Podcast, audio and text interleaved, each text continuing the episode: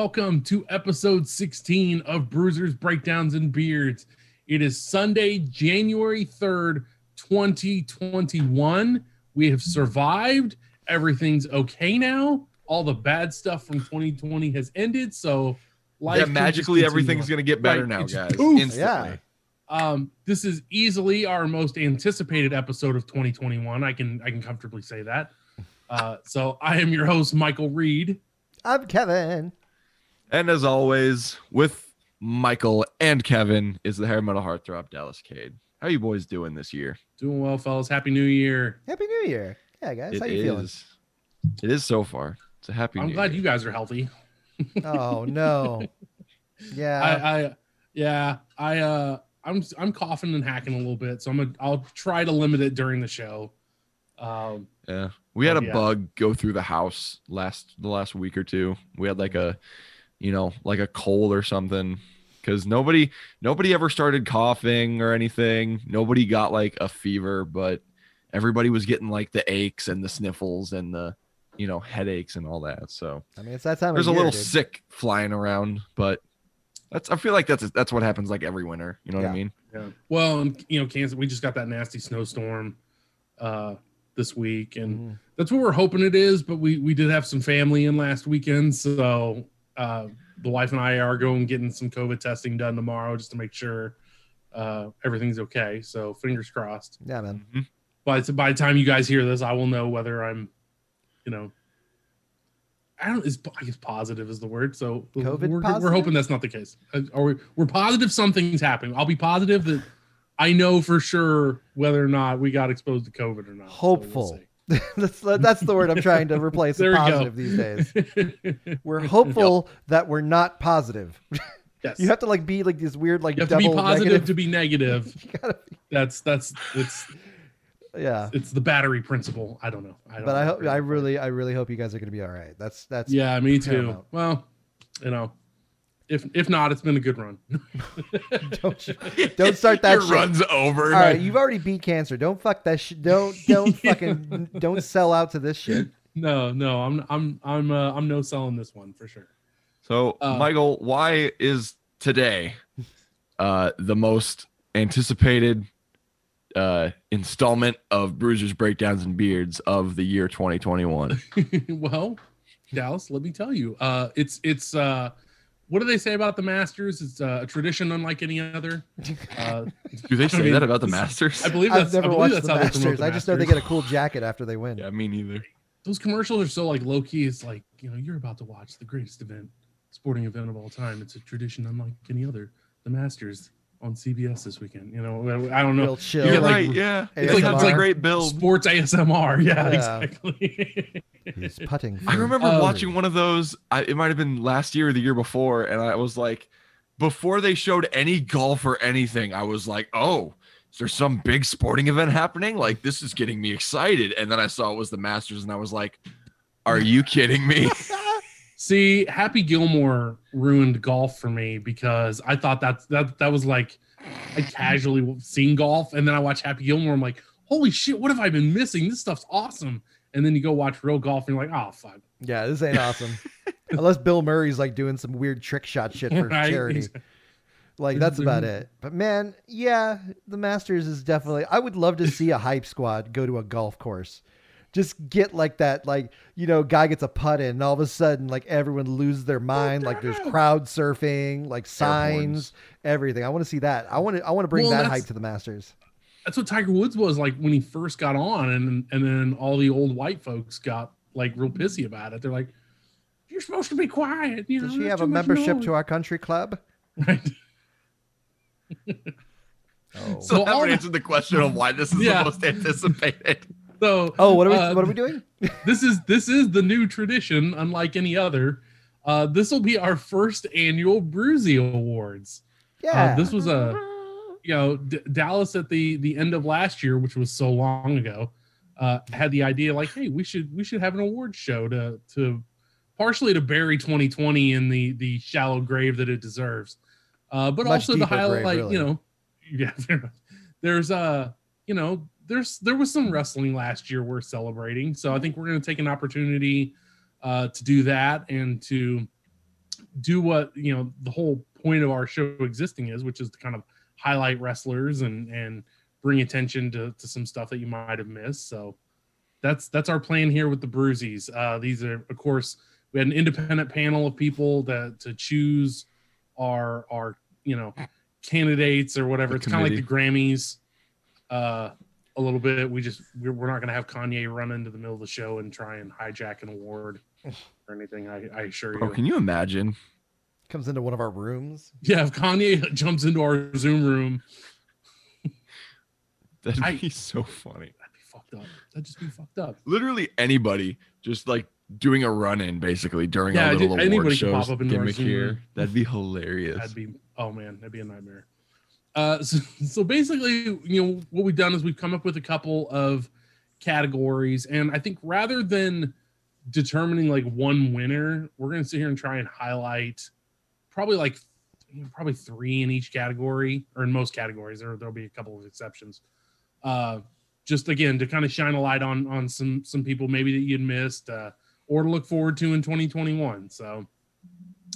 Um, we, we do not have a red carpet special to air before this event. We're just going to kind of run right into it. we don't have a cold open. But Mike, No, we we want to know who cold are you wearing today? I know, I've got- right? I've got I was my new about to Marty Bell say, shirt on this we're- week. Uh, Yeah, actually, he's the So- only one who dressed up. He's wearing a wrestler shirt. I know. I was like, we all, you know, really dressed. We, you know, showed out really to the nines for this uh, yeah, very prestigious awards ceremony. my bow ties You know, underneath my beard. We are we are setting the trend for future Bruisies uh, award shows. bow tie into a down the road. Yeah, but if I could bow tie my beard, man, that's a skill. You're, like You're not far away from it, dude. chin instead of You're your not neck. far. yeah, it's kind of like that. Dude. that would be Just very kinda on brand. around the bottom. Yeah. That'd be hilarious. I could make That's a what you're beard bolo. I could be like uh, Philip Rivers, beard bolo. God. don't be like in in in a world of Patrick Mahomes, don't be a Philip Rivers. I'm Just gonna pout now exactly. There you go. for the rest of the podcast. To your 36 kids. Yep. And so, f- as far as the format of this, this could be entirely different from top to bottom at next year's Bruisies. Yes. Uh, well, there's also probably going to be a whole lot more forethought that goes into next a year's little bit. We just kind of we just kind of threw this together like, hey, this would be a great idea. So We just wanted to put Um, over our fucking favorite wrestlers and favorite me- events of last year. yeah, in and especially in a year that that wrestling was so limited, Mhm. uh, it's you know we kind of had to throw some stuff up there. So there will be some goofy categories and uh, you know some some out there picks. So there is stuff to be happy and pleased with with there was 2020 wrestling. believe it or not, there was some positive stuff that happened in Yeah. 2020. Meanwhile, So- Kevin's turning green for us Every time. again. Hasn't hasn't for me. He really? It's just Uh, me. I can I can see the Now it's just affecting us on your screen. individually. Oh no. Shit. it's got a ghost Dallas in his computer or something, dude. For, for those of you who are not in the Zoom room with us, which is basically everybody else, uh, we've been having some weird video issues where Kev like turns like a bright green. Yeah. His screen turns all green, and we can't figure out what's causing it. There's It's just a, only for us though. Yeah, Like yeah. Y'all, on the y'all playback. Oh, I just hit my mic. I'm sorry. On the playback, he's still not green. So it's so baffling. You know it's you know what it is? It's Mustafa Ali. He's like hacking this whole thing. Mm. Remember we said we're gonna have a run in. Like we're going back to the you go. hacker angle from WWE earlier Mm. this year. Retribution's gonna take over our podcast for a week. Oh God, retribution. one that they very shoddily wrapped up by being like, "Oh, Mustafa Ali is the leader of Retribution." Yeah. So That's good. You know what? Basically, that's what the Bruises is. It's like how they formed the the explanation of retribution. It was just last minute, just throw everything at the wall and see what sticks. Very um, much. so, so again, you know, this was an, an independent panel of experts picked all these. So, uh, you know, trust the process. And uh, yeah, so I think with that, we're gonna just hit it off here. Uh, the the first category, you know what? I should have fucking had like envelope props for this, and I literally, I've got a file cabinet right here, but I don't know where the envelopes are. But I should have had envelopes and note cards to. Uh, Oh, we're doing that next year, Well, big that- time so- for sure. yeah, add that for Yeah. next year. There we go. I got some envelopes. Shout out to the wife. Thank you to our production assistant, Deborah. Yes, now don't Steve Harvey it and give off the wrong number or whatever, the wrong winner. Or like the inappropriate answers. Have you guys watched fucking Family Feud lately? They're just. Yeah, I saw someone. I love Steve Harvey going off the rails, man. I love it. It's the biggest reason I watch that show. yeah. messed up. My wife fell down Uh, the rabbit hole of Steve Harvey one night just watching those because there's so many Naked like grandma, naked, compilations. huh? some like woman was like farts or something like that, and you just see Steve Harvey's like face like, oh, I don't get paid enough. Yep. Oh man, we're just gonna keep popping ourselves the whole time and Yeah, Yeah, we're eventually gonna get to the. Uh, very shoddily getting through this, just like stumbling through the entire award Well, ceremony. It- you know, this will Steve Harvey will kind of lead into our first category here. What, what we have uh, a- aptly titled "Leave It in 2020." Uh, these are things that we do not want to see going forward. So, um, I don't know. I, I guess how do we want to do this? Do we just want to each one of us have a thing and we want to like rattle. Is this is is this one that we're gonna name multiple things for? Or- Yes, Yeah, I, I yeah, think I'll there's there's there's oh god, there's plenty of shit we could leave in 2020. There's definitely is, but like, uh, okay, so let's just go around the table. all right, All right, Go around the table, and we'll each list off something. so- okay. So we'll try not uh, to make each one a huge diatribe, so that we No, can kind sure. of keep it moving. So we'll let uh, uh Kev, we'll let you start. All right, I'm right. just going through. I had a The couple first of them, award of the Bruisies. but the number, the number one, I want to see next year, especially after a fucking pandemic. Please chill with the spitting and the fucking snot rockets and stuff into the crowd. especially on the indies. Yeah, Yeah, I mean, where the you're super close to someone, but no, I mean, like even to your opponent, like it's just fucked up, man.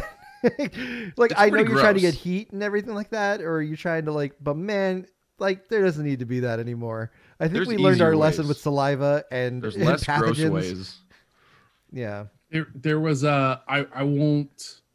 I'll spare the promotion. Uh, I went to an indie show in Dallas where uh, the two wrestlers were trying to start off the match by shaking hands, and like one guy reached down into his trunks, you know, grabbed his junk, and then brought his hand out. was it So Goldberg? the other, the so the the other guy climbed out of the ring, went along the front row, and had the audience spit into his hand. And this was like seven or eight people spit into his hand, then spit into that pile of spit, and then climbed back into the ring and offered his hand as a shake. Yeah, and nah, son. yeah, it's uh, yeah, it was like not bueno. Oh, I grew up on punk rock and punk rock oh. households, and I would ne- nah, nah, son. oh fuck. Yeah. Oh. It's not great. I was like, that's It's the That's dumbest too idea I've ever heard of. that Yeah, was not dude. great. Was I not hope he came watch. up with that on the spot because at least he didn't sit there and think, yeah, Write it this is a great idea. so um, that's my thing, man. I just just keep your saliva to yourself, man. I mean, li- you know, like or at least make it meaningful. If it's gonna be a storyline, make it fucking make it something like, okay, we've accumulated this fucking heat over like three shows. Let's fucking have a big blowout. Maybe spit in someone's face, but like just random ass shit like that. Oh my god. Yeah, we can't do it. No, I'm, I'm with you on that. Yeah. Uh, Dallas, what is your thing you want to leave in 2020? Uh, well, I know it's not going to be left in 2020, but I'd be remiss if we didn't talk about it. Um, half baked ideas. Get it instead of half booked because, especially one large promotion in particular in the United States doesn't like to book their angles all the way through.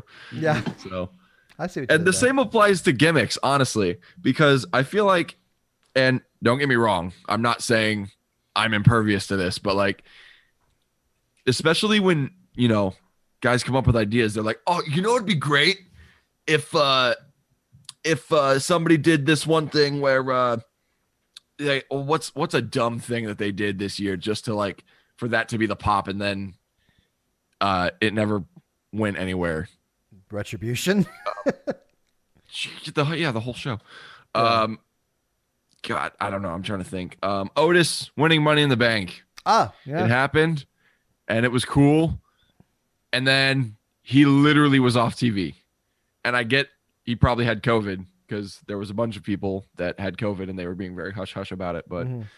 um yeah there was and then when he came back they were like all right you're just gonna lose it to somebody else Yeah. And speaking of which, wrapping that angle up, Miz cashed it in, lost, and now currently somehow got the Money in the Bank back. what? What? Yeah. Um, Yeah. The same applies to gimmicks. Like, I don't like you remember the designs, um, or the sketches or whatever that came out about the revival after they left WWE, Mhm. and like supposedly that was the idea that Vince had for their new look or for their repackaging. Like, I don't think I saw it. Was that? It was was it really what bad? would that have ever been? Where they had like, um, what's his name? They had like Waka Flocka Flames giant watch necklace on them, and like the bucket hats with fur. You know what I'm talking I about? remember So- hearing- It was yeah, like they were neon rebrand 'em. green and Mhm. Purple and orange, and it was like all really weird. what are they re, re like Scotty Too Hottie and uh, It was, Brian yeah, it was like yeah, it was like a public enemy. But uh, even more cartoony. It- yeah. in 2020? Yeah. Why? Exactly. Just Vince. Vince gonna Vince. And I feel like the same, especially with some ideas on the indies, the same gets said where like guys come up with a gimmick and you know, like it's like, oh, he's the he's the this guy, you know what I mean? Uh, and then like that's kind of all there is. And I don't know, it's a preference thing, but Yeah. as a storybook guy or a storyteller kind of guy who's into the narrative and the characters and the depth, uh, I do like there to be a little bit more dimension, a little bit of depth into a character. Like, Fair enough. you know, th- got to, and this is something that I was taught too. Uh, it, so it just kind of gets chalked up to the way people are are brought up in the business. But like, um, whatever character or calling card, kind of like whatever identity your character or gimmick is going to have, why did they then decide to become a wrestler? Mhm. You know, for the hair metal heartthrob, it was because every athlete wants to be a rock star and every rock star wants to be an athlete. Hair metal heartthrob wants the best of both worlds, so he decides to be a pro wrestler. Um, so stuff like that. Um, no more half booked, half baked ideas. That's good. Leave that shit in 2020. Hell yeah, Mike. What do I you that. think? What's what's your Uh, uh, get rid of? mine's going to kind of be all encompassing. I, I was going to narrow it down, but obviously, um, early in 2020, we had the, the the speaking out movement on social media, which which highlighted a lot of uh, bad behavior from uh, predominantly from like wrestlers, but even some some wrestling fans. This just So- in: Mike wants to leave the speaking out movement in 2020. He doesn't want anybody to speak out about anybody. No, I want. I don't want to leave. I don't want to leave the movement behind. I want to. I I, know, I I, know. want to leave the shitty behavior behind from from both sides, from wrestling fans and leave the predators in 2020. no more predators, predators in the business. but also they're they're they're shitty fans on especially on wrestling Twitter um I mean, who yeah. say some horrible things and like that shit needs just because a wrestler really is fans? a wrestler like I think people think that they're just arguing with a persona and they feel entitled to say what they want to a persona but there's a human being p- behind that persona so you Mhm. have to acknowledge that like there's a person that's that's you know portraying that character and and that person has feelings and opinions and and stuff like that. And and then the same thing with wrestling fans like you know you the I, I don't know. I, i'm interested. This is one of the things I really want to talk about in more of our interviews coming up this year is the the relationship between wrestler and wrestling fan. I think is in in the social media age has blurred quite a bit and some of that's cool. Like i've we've had the The pleasure of dynamic has interacting been with so fucked. yeah Mhm. we we get Right. I think we've had the good experiences where you kind of interact with a wrestler and and and um, you know try to kind of work with their character to help. That's that's that's my philosophy with with wrestling social media. If if if a wrestler has a character, I tend to like tweet at that character respectfully. Um, you know, somebody like GPA for example, like he's a Yeah. dude who is a very heelish character, but like when he gets on serious political issues, like I I can differentiate between who I'm tweeting at, I guess. Yeah. Um, so it's about having that respect for the person behind the character, and so on from both sides. So like I think wrestling fans certainly need to treat wrestlers with more respect, and then wrestlers need to certainly be more respectful of people. I mean, at the end of the day, it's all human beings involved. I think that needs to be the the, the main thing. When you're tweeting at somebody, you're tweeting at a person. When you're talking or texting, like that's a person on the other side of that. Like that Yeah, hu- be cognizant. humanity, I think should be acknowledged, and I think everybody would be a lot happier because I, I hate seeing wrestlers leave Twitter, and I hate seeing wrestling fans leave Twitter. I hate seeing wrestlers leave wrestling. Yeah. That too. That too I saw a couple. I saw, yeah, we've seen, you know, multiple occasions of that in the in 2020. And Mhm. uh, don't And- get me and- wrong, I'm not going to sit here and tell anyone that they were wrong for making that kind of decision, but it sucks that they even had to. It sucks that they were in a position where they Yeah, felt like that it- was the it thing to wasn't- do. it wasn't entirely pandemic driven either. It's just No. that that was the catalyst for. It's like, well, if I'm already out of the ring and I'm already being talked to this way, Right. I'd, I, you know, men, I mean, mental health's super important. Yeah. And maybe that's kind of what I should have emphasized is like just respect mental health. Uh, I think if people would do that, Respect everybody be everything, you happier. know? Mhm. Yeah. More respect. so I'm glad we're my- getting this one out of the way now because Right. then from like Yeah. yeah. Treat What- humans is- like are we gonna do another one? We're gonna or we're gonna do another round of No, stuff I- we want to leave Oh well, it, any any any um, what's the honorable mentions for Leave It in 2020? I've got one that I think we've talked about much in length before, but the quick answer is stop gimmick matches with no story angle or reason. Let that shit build up. Don't fucking just have a random cage match just to have a cage match. Like let that shit culminate. Like, you know, storylines such as, you know, and once again going back to the indies of like, you know, Shotzi Blackheart versus Christian Rose. Let it fucking build up to a no no disqualification match. Don't just have that right off the bat. It kind of Sure. defeats the whole purpose of the whole storyline if one one wants to follow that. So that's all. That's that's my Yeah. quick one. hmm You know what else I want to leave in 2020? People who should not be in the ring being in the ring. yeah, That's not going anywhere, bro. That's, that's oh, I know some- it's not, but I wish it would. I don't want to see like don't get me wrong.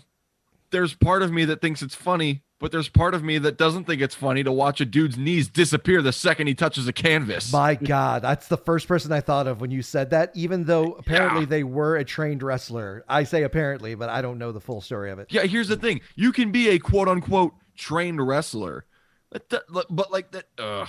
Okay, here there's and you know, there's talks of this um everywhere in the business on on all levels.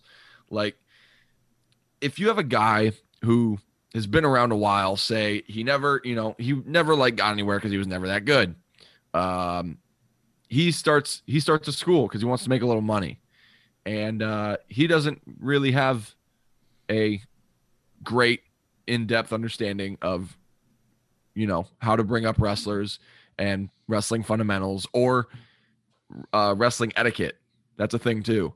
And he trains people. Uh, they go around for a few years they think they're hot shit they've done everything. So now they want to make some money and they're going to start a school.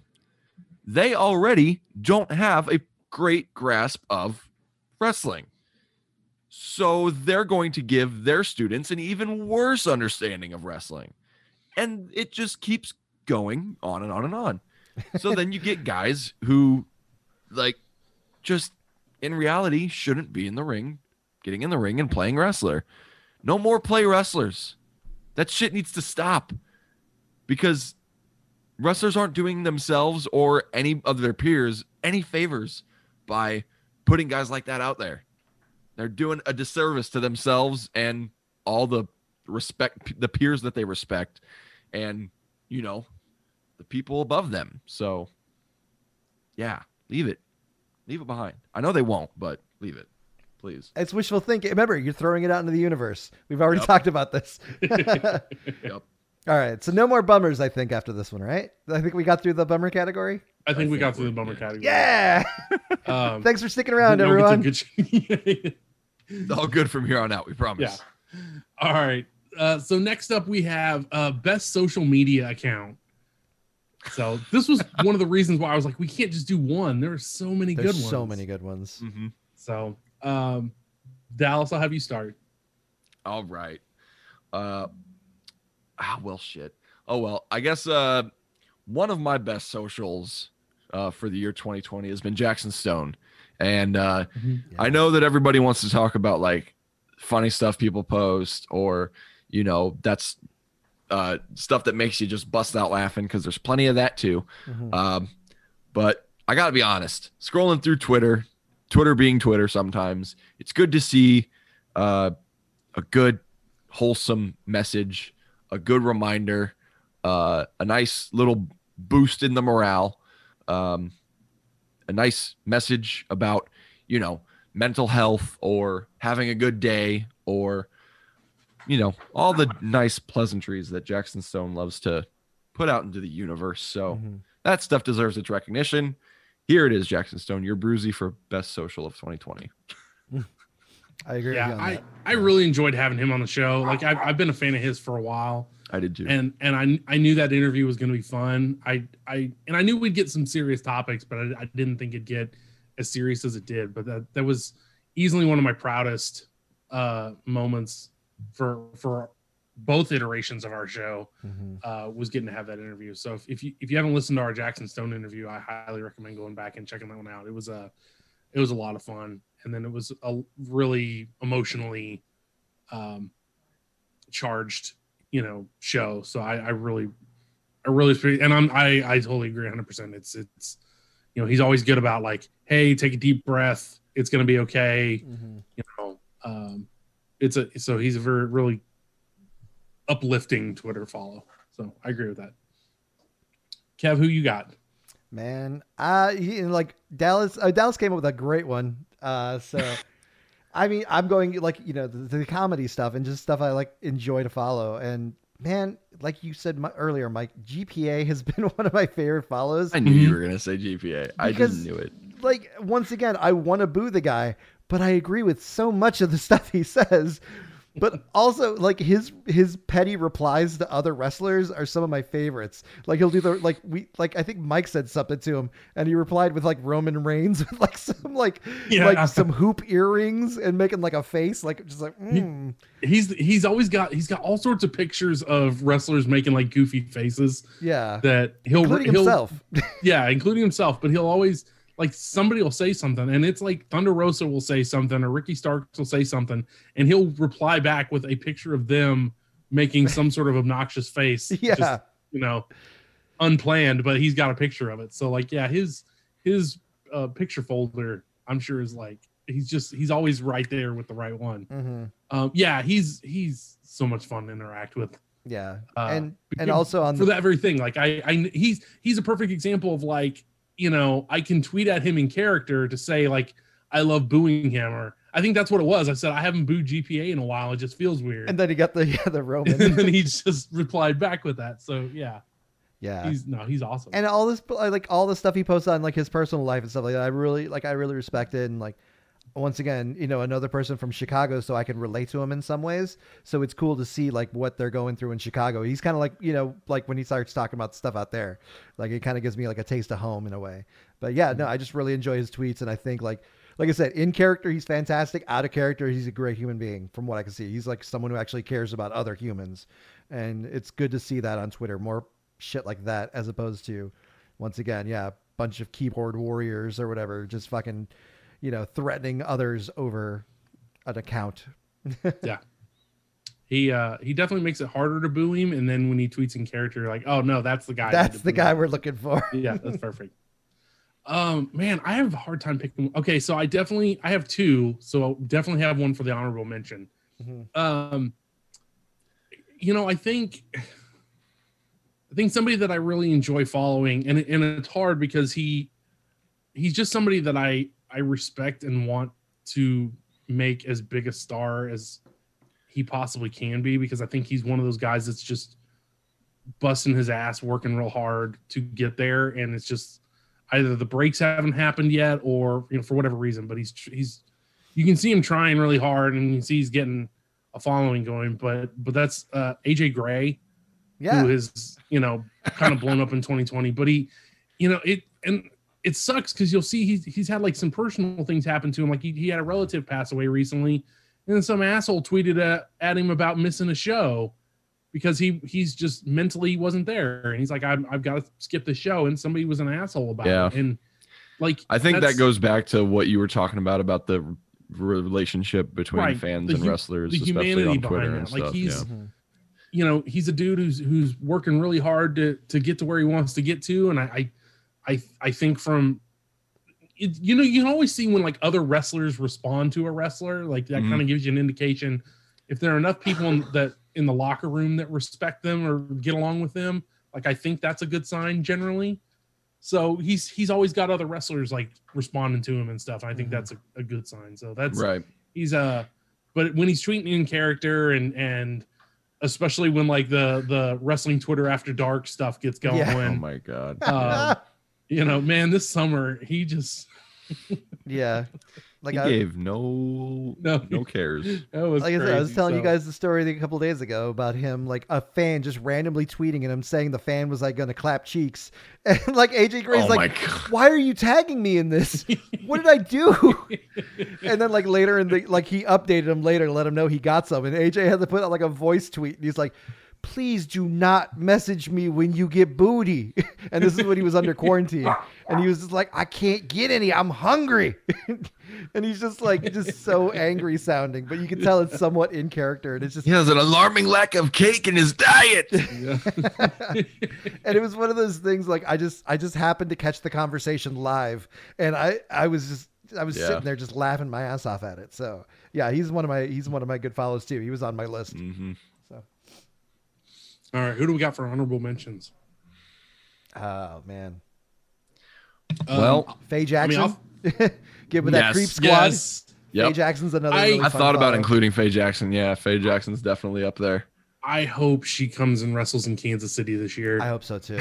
like would love to see if her. if there's nothing else when when journey pro starts up again and uh i can get into ben walter's ear like faye jackson's gonna be a name i'm gonna be saying a whole lot they're gonna get sick of hearing it because i Oh my really God. want i really yeah, want to see I can wrestle. totally. Yeah, that fits. That fits pretty well. so yeah i mean I- and I, think she and marty have a relationship too so like Yeah, oh I'd man I'd be remiss if I didn't include. Uh, I know I. Part of me feels like I shouldn't do this just because I'm gonna inflate his head a little bit, but oh, I think I know who it is. Yeah, I feel like oh maybe I don't know because like he totally tries to put himself over on how good he is with his socials and stuff, but you know, especially for the local guys, I guess Campbell can sometimes put Ah. out a pretty funny. Here we tweet, go. You know, like I I hate I hate giving him props like that. I hate putting him over because he doesn't need the help. But you know, I gotta admit, some like he's pretty good. He's pretty good. Pretty good. He gets like he's very quick witted. He's got a quippy meme every now and then. Uh or either that or he's just putting out really random takes that he thinks Or- are gonna blow up. Mm. or there's that that picture he took that's got him like in the old school wrestling pose that, Old-timey Oh my god, no. Blew See, here's up. the thing. He didn't want that to blow up. he Of course did not want to get roasted that much. He got roasted and I pretty good on told that. him, I was like, dude, this is it, man. This is how you get some buzz going on Twitter. yeah. You got to get roasted. Yeah, that was a good one. Because don't get me wrong, I've been on that side of roast before on Twitter. It's not fun, but at the like, I feel like him especially, he'll appreciate the uh, the activity. You know, he's all about them numbers. He's told me before on car rides, he'll be like, "Yeah, man, I I deleted that tweet because it just wasn't getting the numbers, man. It wasn't doing it for me. Had to let it go." And I was like, "The fuck do you care about Twitter numbers for, bro?" but like him, and especially like, I guess another honorable mention has to be Micah since Micah is the one who manufactures so many memes for like our little group and so many inside jokes and stuff. I've shown you guys some of them and they're just they're so even for even if it's just us that think it's funny, it's so ridiculous how good it is. Mhm. Uh and uh yeah, it, it it's it's wholesome stuff. It's really good, really good. Man, another honorable mention that I'm surprised no one's mentioned because he's I, this year he's been god level tier on Twitter for me. Uh, Everett Connors. Oh yes. I'm Dude so has sorry, been Everett a Connors. social media like I I love it. And like I I'm said, so coming from someone sorry. who doesn't he's care been for God tier this year. Yeah, coming from someone who doesn't really care for Guy Fieri, seeing every fucking single day that he would say, Good morning, Guy Fieri, like until eventually Guy Fieri himself replied to him and said, Good morning. Guy." Like, I love that. Like, that was amazing. And I, The pregame drip fits. yeah, God, the guy's got style. Like, He, hey, let him know. who Guys, knows just gotta let Bass know. Pro Shop makes fucking hats in like yellow or gold? Let him know. you know, yeah. But the dude has a fire Twitter. Follow him at, at YeezyCon. And the guy's just a great wrestler, but man, like he's one of the like one of my favorite follows on Twitter. Yeah. Easily. Um, I think my honorable mention. It, was funny. We you know we, we were talking about categories this weekend, and then sure enough, today on Twitter, uh, I think it was the FITE TV account was like, "Who's your favorite?" You know, wrestling uh, Twitter accounts, and uh, you know he, he was brought up that uh, RJ City, Yeah. and and I was like, yeah, God, his his you know his uh wrestlers drinking coffee in their underwear series. I know I just butchered the title of it, but uh, you know that the whole video series that he's done is just is amazing on its own. But just the fact that he's he he's the nicest heel I can think of. Like he just he stays in character. He's just douchey enough. He, he's not that MJF. Like MJF's the like nicest heel. yeah, MJF is has just never turns the switch off. But RJ City is like he's just on the you know he's in that Danhausen like nice sometimes, evil sometimes kind of thing. Okay. But uh, anybody anybody that respects like you know Golden Girls and Night Court the way that RJ City does, I That's can true. I can get behind that definitely. Word. Uh, and I mean, there's so many others. I mean, there's just so many others. yeah, you guys uh, got to tell us some of your favorite uh, best wrestling socials of 2020. Yeah, let us know. we'll follow. uh, give them a, give them a shout out. if, in the, if we in don't the- already. I try to be really good about like if I if I find indie wrestlers on Twitter, I'm like following them Mhm. immediately. Yeah. but definitely if I've missed a few, send them our way. Definitely. I've I've turned I've I've switched my follower like it went from fo- I had more followers than follows and then like I indie wrestling happened and now I have way more follows than fo- you know like followers. Same, same. Uh, so with that, I think that kind of segues nicely into our, our next category. Uh, what we're just kind of calling rising stars. So I think this was one of the first categories where we're like, it's really hard to just, you know, narrow down one person because I think there are a lot of of people that are up and coming. So I think it's fair to to kind of highlight uh, as many people as possible. So this was this was one of the reasons we decided like three was better than one. Yeah. So, uh, Dallas, let's start with you. You're you're the one that's in the biz. Who do you see as your Oh boy. Rising star slash put him on the spot. opponents? Yeah, Yeah. you really did. Um, well, there's a lot, and I don't want to feel like I'm snubbing anybody by leaving them out, but there is a lot. And I wanted this to not be just, oh, you know, he's going to put over his friends or whatever. Um, So, So put when I was thinking enemies. about it, I, even though, you know, there's a ton of my friends that I think could be massively successful in the biz. Um, and I, you know, I also think that the Kansas City scene and the Midwest scene, probably, especially on this Western side, you know, like Indiana and um, Illinois, they have, you know, they have a lot of attention out there. Mhm. Um, Minneapolis has Arik Cannon and First Wrestling. They're a pretty, you know, they do pretty good at getting a lot of attention um, on their product and on their guys and bringing in good names. So they, I think they're like a lot of people pretty much know about them in the Midwest. Places like Kansas City, definitely not enough people know about. Mhm. Um, but with that said, one of I, I went in consideration for this award, this very prestigious Bruisy for Rising Star of 2020. Uh, I considered not only people that like I think are, you know, setting themselves up with upward momentum to have the biggest year of their careers in 2021, but also who can make the biggest, uh, I guess, jump from year to year in terms of their, I guess, um, success or exposure. I don't know. It depends on how each individual defines success. But I think, you know, all these people are set up for a really big 2021. Um, and I guess the first one would probably be um, the Regals. Like I Yes. don't get me wrong. There's plenty of other people that you could throw on here. And you could say that the Regals had a massive 2020.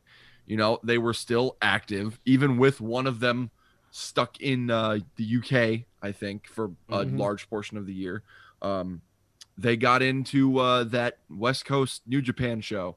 They got onto New Japan Strong, and they've been very regular on there. Um, I don't know what exactly the status is for guys that are appearing there, but you've seen a lot of guys that have come from um, the LA dojo, and uh, you've seen guys like Blake Christian, who some people are considering indie wrestler of the year. Mhm. Um, I, I saw a couple posts about that from somewhere. I can't remember where. Um, but Blake Christian got a lot of buzz all year. He's been on New Japan Strong.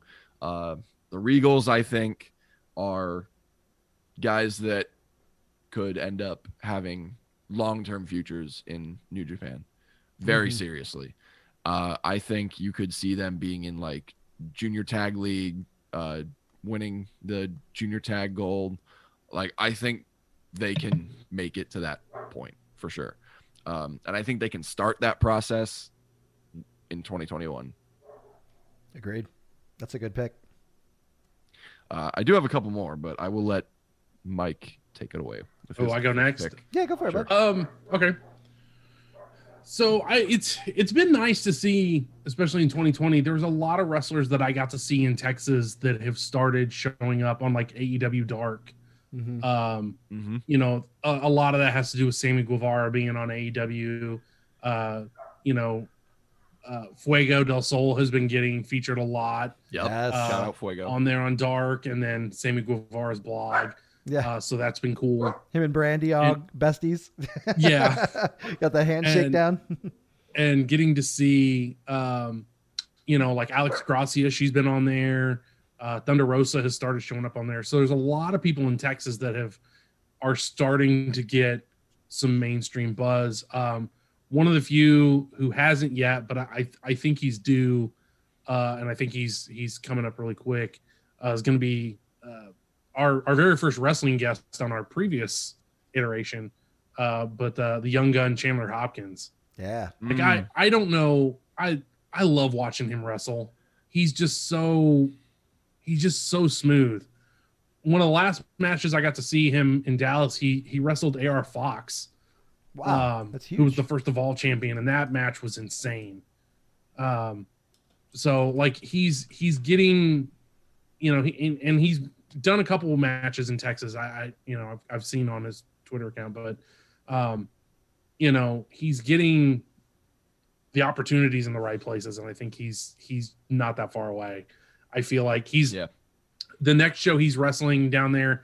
Uh, he's wrestling Matt Cross uh, later this month Hell yeah. Oh, wow. like that match is going to be insane and i'm s- so mad that i'm not there to watch it Mhm. uh, but i i do think he's he's getting those types of matches against big name people who you know have connections in big name places like i i would not be surprised to see him on aew dark at some point uh, in sure. 2021 Yeah. so I've met I've met Chandler Hopkins. I think only one time. Uh, he came up for Viral Pro a couple times. I think. Yeah. And um, yeah, he's got huge potential written all over him. He's one of those dudes that, like a guy like me, you know, being very young in his career, still, you know, needing all the advice he can get, would come up to and be like, "Hey, did you see my match? Do you like? Uh, would you mind watching my match? Uh, would you have any critiques for me? That kind of stuff." He's one of those guys that um, the younger talent definitely want to go to and get his opinion on. You know, uh, he's got potential written all over him. Yeah, I think he's probably gonna have a really big 2021. I'm uh i'm hoping to get him back on the show here again soon because it's been a long time since i talked to him but uh yeah. that'd be yeah cool. i'm i'm excited i i don't think he's much longer before like we're all going to know who he is and he's going to be on tv here pretty damn soon I, I would think um so yeah so who do we have dallas you said you had a few you wanted to throw for honorable mentions Well, I want to let Kevin get his. Yeah, I pick didn't- did kevin get i thought kevin got his okay well fuck me i you know I'm, Jeez, I'm used to going last. I've been going last with all the other categories, so I thought we had moved on. So, Kevin, take it away. Who, Uh, who have you got to throw in as rising stars? once again, man, you're seeing so many young. It's cool seeing like young talent now becoming going from like say training or staff to like actually getting to r- wrestle shows and everything. Um, but one guy who I've seen in Journey Pro that's been consistent and getting consistently better has been JJ Garrett. Like, and this dude wrestled on the collective this year. Like, the guy is a fucking beast. Like, he did, he's like the, what do they call him? The headlock kid, you know, and he, he has like all kinds of Mhm. crazy headlocks. He climbed the rafters at Kansas Hall for a, for a suicide dive, which is just wild. Uh, He Mhm. looks like AC Slater. He flips everyone the bird. He's got one of the like catchier theme songs, and the dude's just so chill and laid back and just like, but like I said, such a great wrestler and such still keeps getting better and better. And I think he 2021 is going to be huge for him, uh, especially after coming out of the collective and wrestling for like GCW and all those uh, different wrestling uh, promotions during that time. He got a lot of exposure, so I think he's going to be big in 2021. I yeah, I I like you. I'm a huge JJ Garrett fan. I got to mess with him a whole lot in those scrambles uh in 2019 and man, yeah, I'm as much hopeful as you are that he just blows up in 2021 cuz I absolutely love the dude. I hope I get to wrestle him more uh next year and he totally, you know, he t- he deserves it too. Like he's uh Campbell and I have talked about it. Like, um, I think he's like 27 or 28, and we were like, man, I, I can't believe he's been around that long. He's, you know, he's got tenure. He's he looked, but he looks so young, and he's Yeah. so uh, like he's got a nice mix of athleticism and easy charisma and creativity and he's so funny he's one of the most ridiculous out there dudes i have probably met um yeah i hope he has a huge year Yeah. it's honorable mentions now. Here we go. yeah, yeah yeah now we'll get to him uh sticking to mike's texas theme um moonshine mantell deserves to be signed it should have Damn happened right. already it's yeah, it's Yeah. overdue. um i- it's yeah it it's coming it's gotta like i just don't see how it's not coming No. uh he's got he's had way too many eyes on him from way too many big places for them to not be taking notice Mhm. uh and if he doesn't have eyes on him from those bigger places they should be on him uh he's ready he owned texas twice um and now he's come up he's come back to kc after having an amazing run with nwl Mhm. and really just you know uh digging in digging his heels in the dirt and finding his footing and just perfecting everything that he is in terms of his presence his personality uh his style the way he is in the ring the way he is on the mic like he's ready and Yeah. i like i think it's only a matter of time i genuinely believe it's only a matter of time because Mhm. you're not going to get very many guys with that level of palpable intensity uh out there so i think don't get me wrong moonshine's one of those guys that i think like is like a no-brainer kind of like the regals but like man the Reg- you know the regals have that exposure from new japan strong moonshine doesn't have that yet so and i think it's absurd that he doesn't Mhm. um at least not not as you know not to the kind of re- level of being a regular on us like one of the side products the way the regals have been with Yeah. the new japan strong being one of their Mhm. new brands um yeah moonshine's ready moonshine can fit in on any roster just plug him in and you have a unique dude who there's nobody like on that roster who can just fit right in and find his kind of place and thrive and then Mhm. elevate himself to the top. I think It- the dude's got top guy written all over him. Yeah, it's e- easily the, the the biggest travesty of 2020 not getting to have, you know, more Journey Pro shows than than the two we got. Like, I wanted, I, I mean, we we kind of had an inkling he was going to be coming back right about that March April time, and like you knew he was going to be on one of those next shows. And he was coming back specifically to run the Midwest the way Yeah. he's run Texas Yeah, for Yeah. most of his career. so he I- was it- going to do to the Midwest what he did to Texas. And Mhm. that's like literally you can see photos of him just covered in belts Mhm. from Mhm. every big promotion in Texas. including Booker T. And he was he was a guy who could have easily done the same thing in the Midwest. Yeah. So Yeah. He's going to be a guy to watch out for in the Midwest in 2021 and he's still in Texas. So he's going to be all over the place and he's going to be just wrecking shop.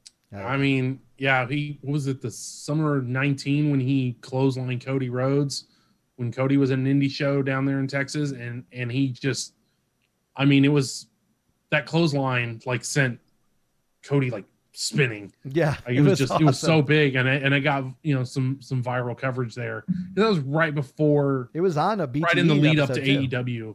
Yeah, yeah, it was So- on being the elite. Yeah, that's right. So I mean, like I, I, he's he's due. He's like well overdue. hmm Yeah. So yeah, I agree with that. Uh, Kevin, you got any? Uh, my other ones, I Cole Radrick. Cole Radrick. Uh, you may not be familiar with him in Kansas City, but like he's, I saw him wrestle in Anarchy, and once again, he's kind of like this underdog, kind of a smaller person you would think. But he started off like his social media last year. He was like, I want to wrestle as much as I can.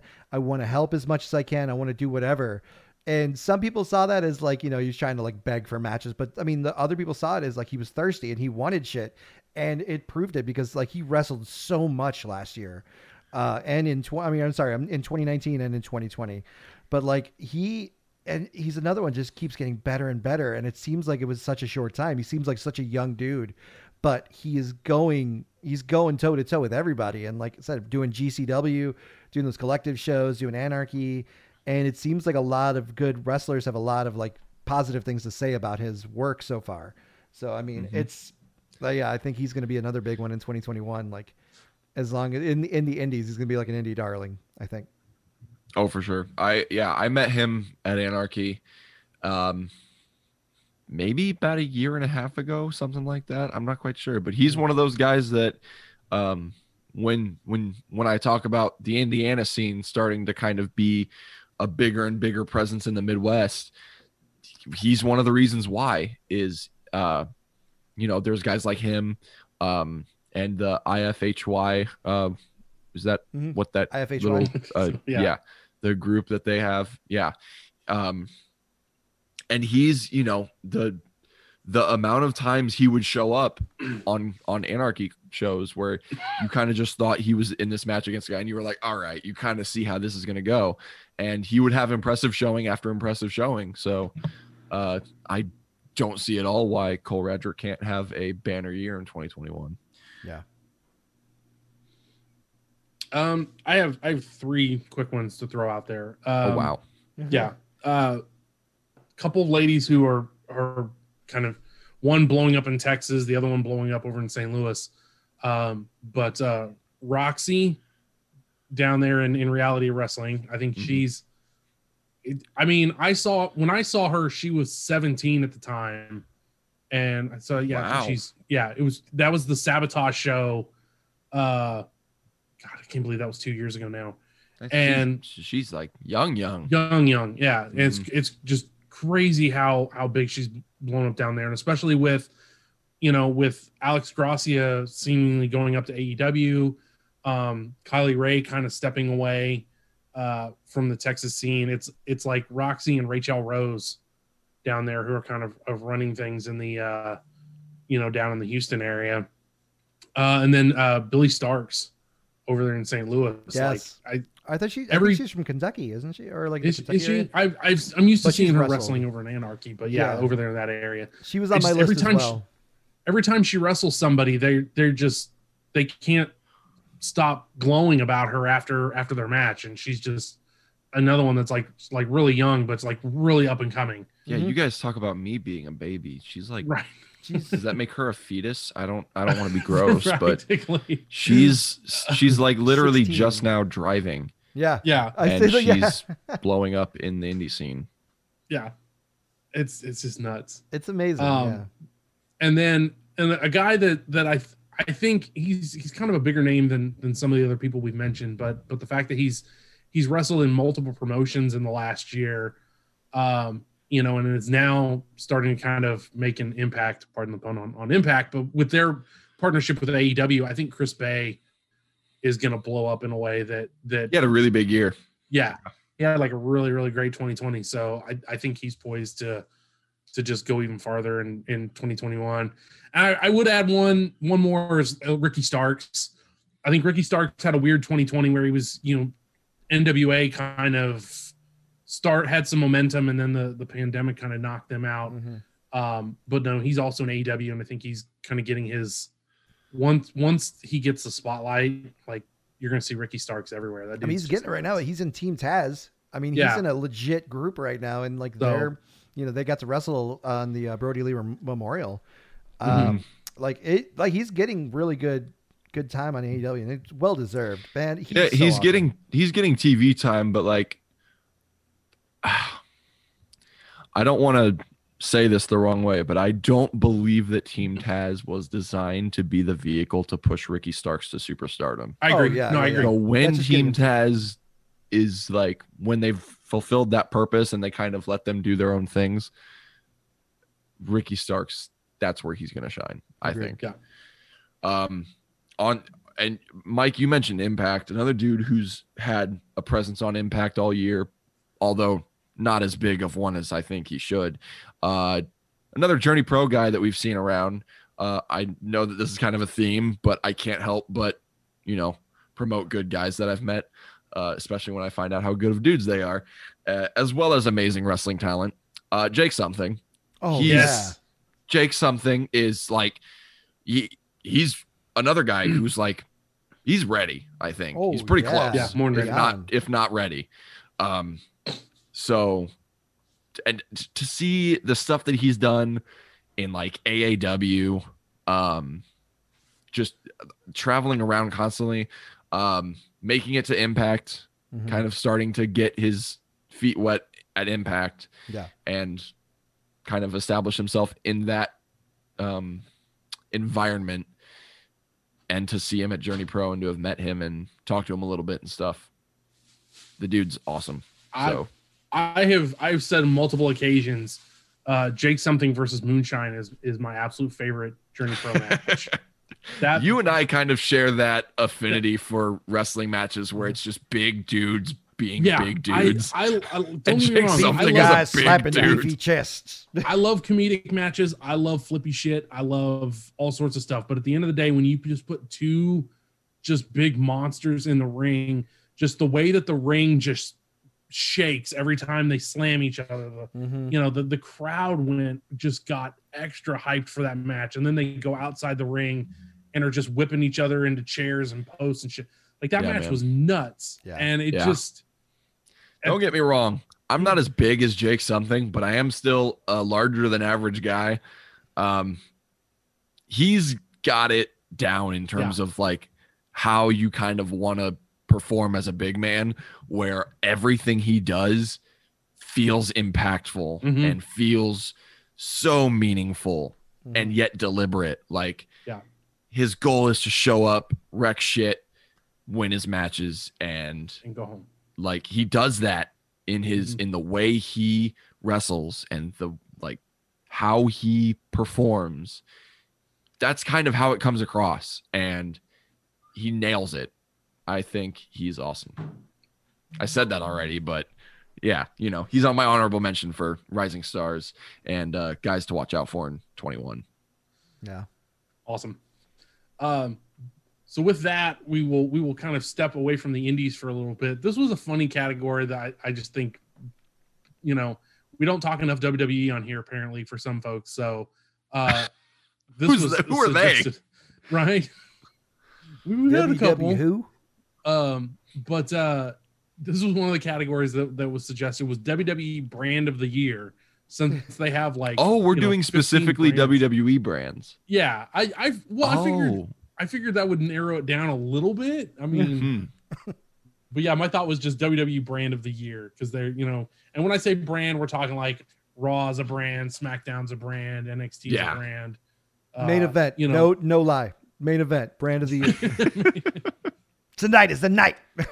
Hey, dude, especially as a wrestler, main event sometimes has good matches to study. They do. like and and you kind of see, oh man, like I forgot how good this talent is. So yeah, yeah, That's not like Oney main Lorcan event sometimes has like, some bangers event. on it. Yeah, Mhm. like you get to see some pretty good people wrestle on main events, like the people who don't usually get the camera time.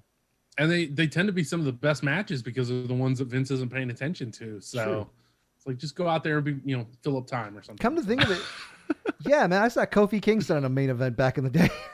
this is wild thinking about stuff like that. It was, it was Kofi Kingston versus uh, uh some I can't remember, but it was amazing, and it was once again, it's just don't expect to see shit like that. So Mhm. yeah, I feel like I'm trying to remember when we went to the Raw back in October 2014. There was there was a main event. Was it was it Tye Dillinger that wrestled, or was it like Chad Gable? Somebody somebody super popular had wrestled as part of main event right at the beginning. That and Fandango, I think, wrestled like during a main event match. But like weren't being yeah, but weren't being featured on TV. So that, that was like my favorite part of main event. I was like, oh yeah, I haven't seen him forever. Yeah. So, but we should move Uh, along okay, since so- we're running long, just like uh, Dallas called it. Yeah. We've still got like 23 categories to go, so strap in, folks. That's a bit of an exaggeration, but we are going to go with our uh, brand of the year. yeah, I don't think this one needs multiple categories, and and so Hmm. we'll just kind of politely. I don't think there's any way you can argue it's not NXT, but Yeah. I think there is okay. Let's, in let's the WWE umbrella because I mean I have SmackDown in terms of WWE's brand of the year, Yeah. um, because SmackDown has been like consistent, especially at the latter end of the year, at the towards the end of the year, the last few months, maybe even the last half. I don't know. Uh, SmackDown was consistently doing better than Raw. Agreed. and I don't I don't know if the ratings exactly reflected that. I know there have been some time there have been a number of weeks where SmackDown actually did do better than Raw in the ratings, but ratings aren't everything anymore, brother. yeah. Um so well, it's just that Fox money. That's where I know in terms to- of quality too. Um you've had Roman, um Bailey, Sasha, The Fiend, like Mhm. there's been a lot of good stuff on SmackDown this year. Mhm. Agreed. Yeah, I mean, like SmackDown's been killing it. I think it was because it was on Fox that they had to like really up their game Yeah. on it. Uh, and it seems like it was more, yeah, the storylines were a little better. I mean, hell, they made Roman Reigns over. They put Roman Reigns over, like by turning him heel on SmackDown. You know, like I don't think that could have happened uh, on Raw.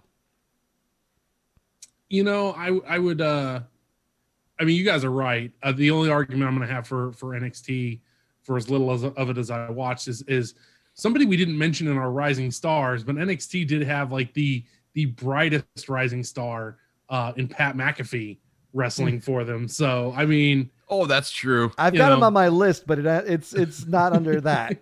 Pat, yeah, like, yeah, Pat McAfee deserves a shout out for 2020. Like, in terms of, you know, um, outside of wrestling, athletic star type role to cross over Mhm. and then have an actual match, he might be the best. Question yeah, I think? I think he surpassed Stephen Amell. I think Stephen Amell was Stephen the. Amell came closest, yeah. Yeah. and Well, I, I, do think mean, he- I don't he- think I don't know if because like Kurt, I don't think Kurt qualifies in that because Kurt was a wrestler. Mm-hmm. You know, he was an Olympian. Um, So was Brock. Ronda became like a full time regular rest part of the show. Um, kinda, you Mhm. know, she was Raw Women's Champion. She had a really good WrestleMania debut. Uh, so like, but I don't know something. It's something different about McAfee. You know what I mean? well, I was Like, gonna say, I, th- I think McAfee draws more comparison to like Lawrence Taylor, Yeah. and comparing like those two, not even close. It's Yeah, Pat Lawrence McAfee. Taylor could not hold a candle. It's Pat McAfee, right? Yeah. Like by far. Yeah. And then his promos, dude, goes up there for probably one of the best promo guys of the year, Mhm. probably, which is crazy because, you know, Right? again, not a wrestler. So he had a really good year. Shotzi, you know, Shotzi definitely ups NXT's positioning. Yeah, NXT absolutely. comes in a close second for me. Yeah. There in you go. terms of I can live with WWE. that. I gotta But- go. Yeah. I will, yeah, I'll let you finish. I Well, I was gonna say, what was no, you go gonna right ahead, Kev. We're having a McMurray moment here. right? No, I, I was gonna say if you're talking about like NFL players turned wrestler, like you basically you have what Kevin Greene, Mongo, Goldberg, and while while Pat McAfee doesn't have like the career that Goldberg had, he he he he's capable of doing a lot more in the well Yeah. He's capable I- of putting on better matches. better quality match, Longer um, lasting probably a longer matches. t- longer lasting matches too. Well, though. hey, sometimes I will say this: sometimes a longer match doesn't mean a better match. this is true, This is true. But especially when it's a of, like, Goldberg match. I'm sure people. I'm sure there's people who would much rather wrestle Pat McAfee than Goldberg. Don't get me wrong; it's That's very true, 2020. Goldberg's 50 something. You know, Goldberg's mm-hmm. kind of old, but I, I mean, he I'm- could still spear us through a brick wall. I think this is but- true. This is true. Don't I get would, me wrong. I am still not. not gonna. I'm not. I'm not here to but- anger Goldberg. That's Nah, for Right, son. Yeah, yeah, yeah. Sure. So NXT is your brand of the year, there, Michael. for for me, I think so. I I didn't I didn't pay attention to Raw or SmackDown at all this year, and I you know I knew about Roman's heel turn, and I know everybody's loving that, and then the Sasha and Bailey stuff. You know, I casually heard about, but I Yeah, I, I don't don't watch enough The main fiend, event, you know, being main burned alive in the ring. to- I yeah. hear you. So Kev, who do you got? I got NXT as well, man. Um, NXT was fantastic this year. I liked that they were staying uh, like on competition with AEW, so where like if AEW had a special event, NXT had a special event. You know, they had Halloween Havoc. Uh, you know, they've had tournaments and stuff like that. To kind of keep up, and I like the competition again. It's most reminiscent. It's the closest we're going to get to the Monday Night Wars ever again. And but it's Even more. though it's not even close. It's, it's the closest. I said the closest to me, but it's Right. it's more. It's the Monday Night Wars, but you care about both of them. You know, it's like it's more of like a, it's more of like a Wednesday night. Hell yeah, there's so much wrestling to watch. You know, like Yeah. to me. well, you know what they say. You can't have winners without losers. Yeah, but I I really like NXT, but SmackDown to me is like like you said, it's a close second because of the fact they've they've really had some great storylines with some great wrestlers this year, and they've taken more risks than Raw. Raw's really been They've had great matches Stagnant. too. yeah they have SmackDown is kind of almost uh, reverted back to that kind of SmackDown six early Mm-hmm. 2000s style of Mhm. SmackDown where they are the wrestling show.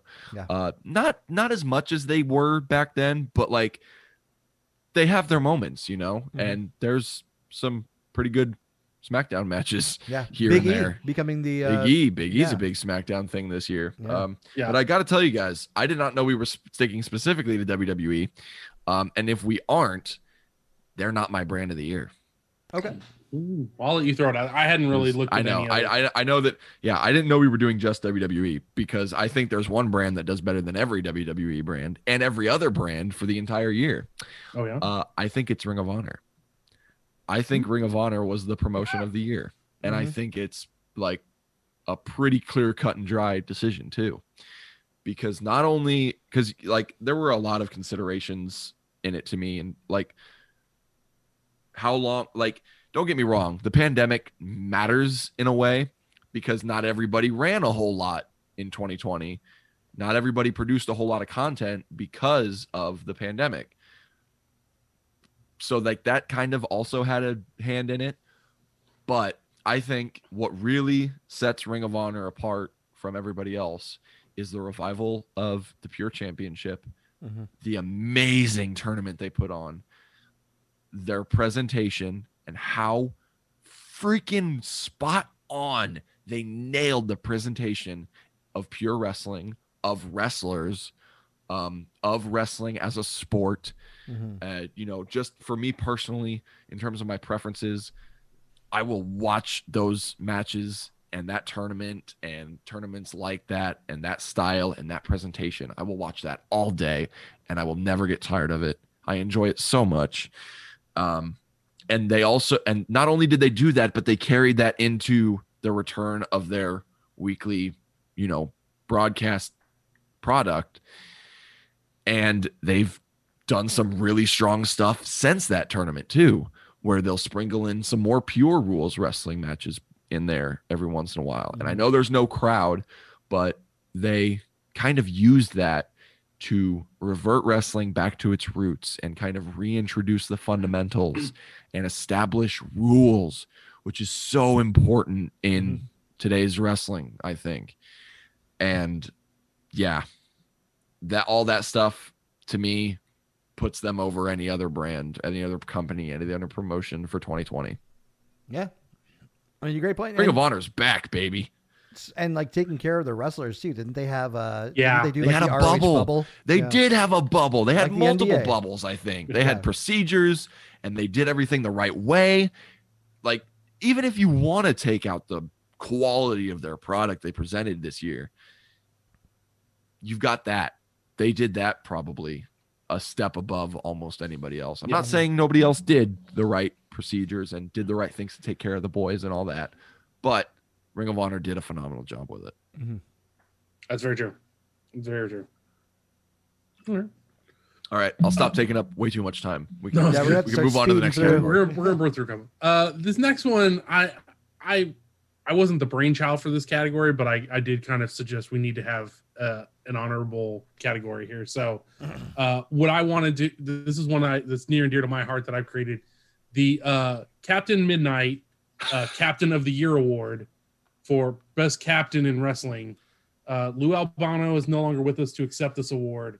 Uh, so uh, our captain of the year will, is, of course, Captain Midnight. Captain Midnight. Hey, congratulations, bud. Well Yeah, way earned. to go, Captain.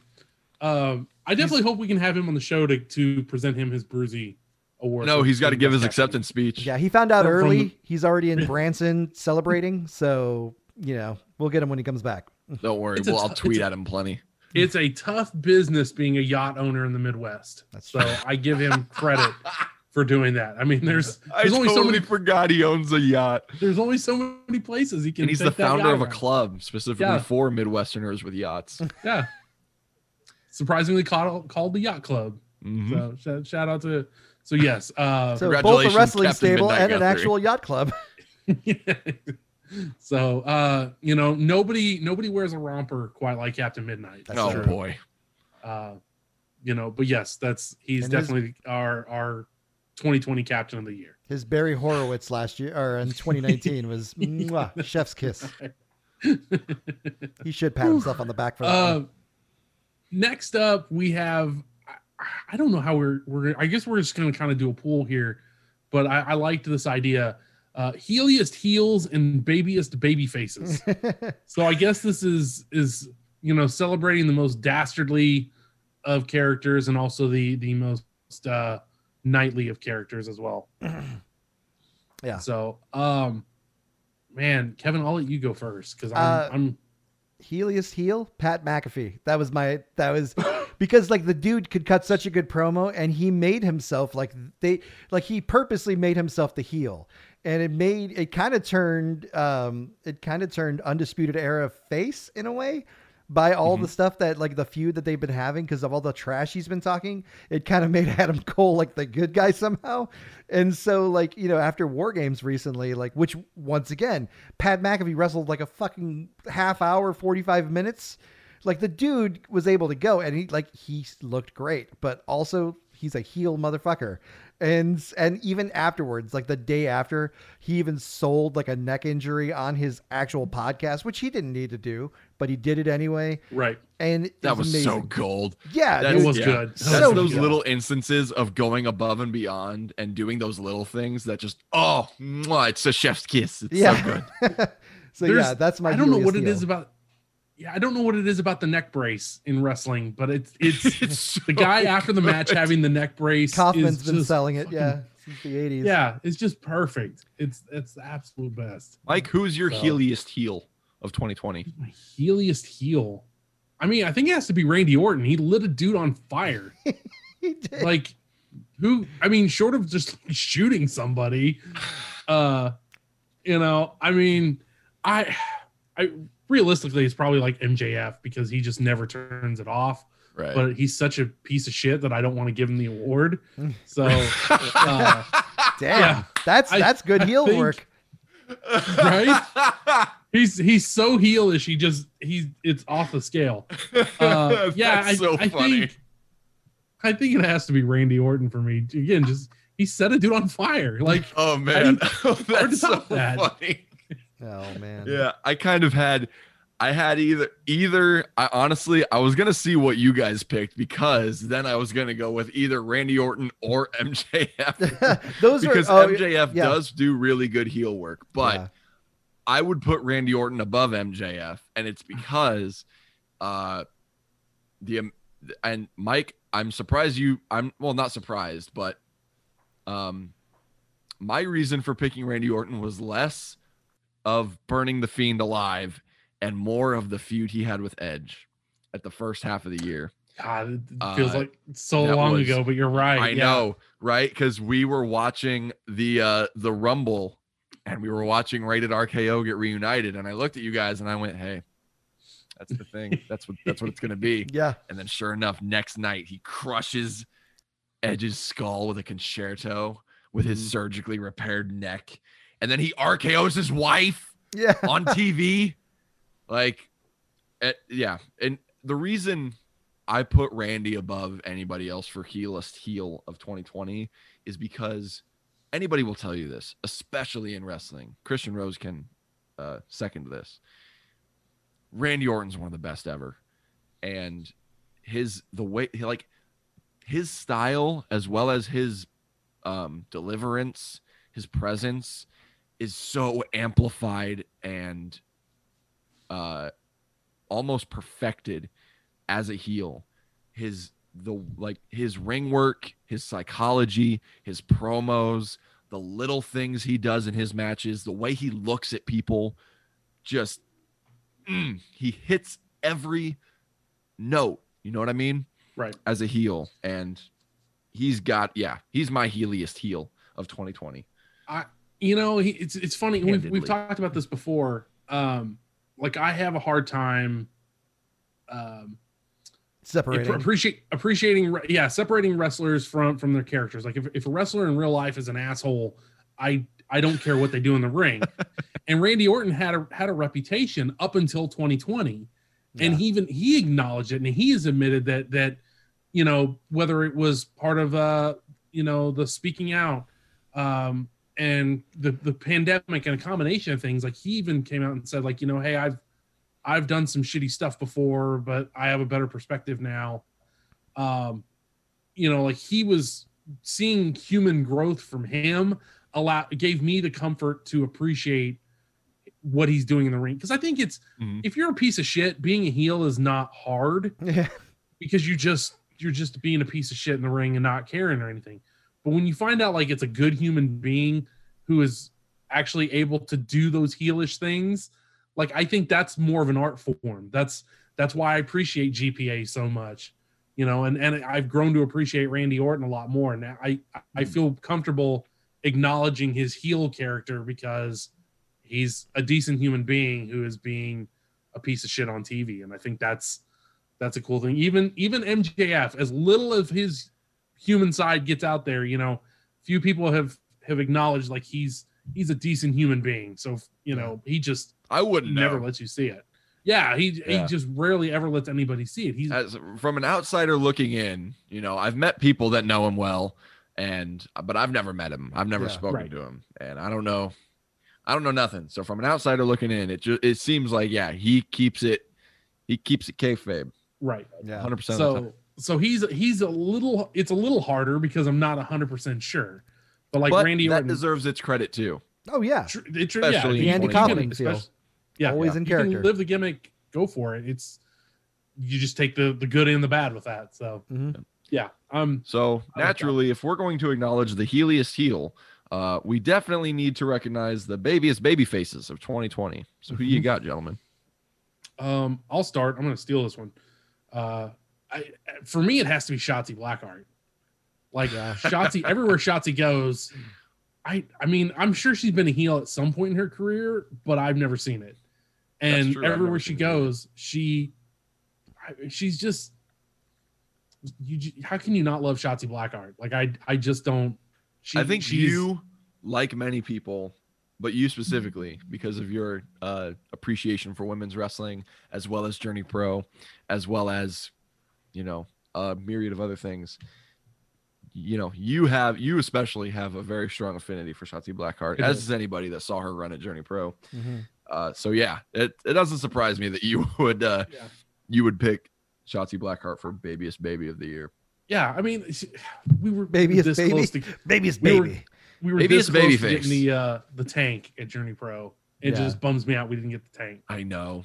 She got signed just So right at the right time. We did not get the tank, but she got the tank on NXT, so that's that's awesome. But I mean, yeah, like I I think about the uh the the tag match she had with uh uh God was that the no, I mean that would have been last year. I was thinking the, the match she had with Laney Luck against uh Marti Belle and uh oh my gosh, I'm blanking on her name. right Brooke now. Valentine. Brooke Valentine, thank you. Mm. Mhm. You know, and Captain Midnight kind of causing grief in the ring. Uh I mean, Didn't Shotzi kick him in the balls? He did. She Yeah. chased him around the ring, and then he got Oh, in, yeah. and he got back in, and then she just yeah kicked him straight in the balls. That's what he gets for Oh, calling yeah. her Shotsky It's at the of- show before.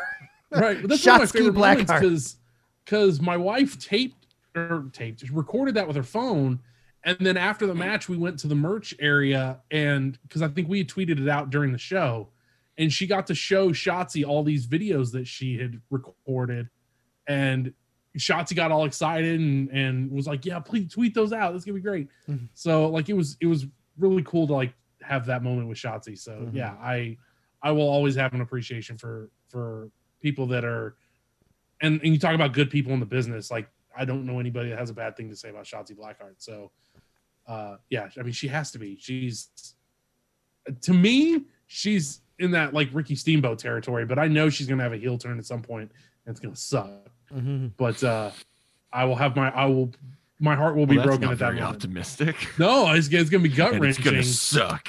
It was gonna be. It's she's she's amazing. And You that mean it's going to hurt for you going to hurt? Yes, and not to not uh, suck as in quality, suck as in disappointment, sadness. I know what you you, know. meant. I know what you meant. Kev, what about you? Who's your babyest baby face? It's I you know it's someone I don't think could ever turn heel or at least get a crowd to boo him, and it's Gary Jay.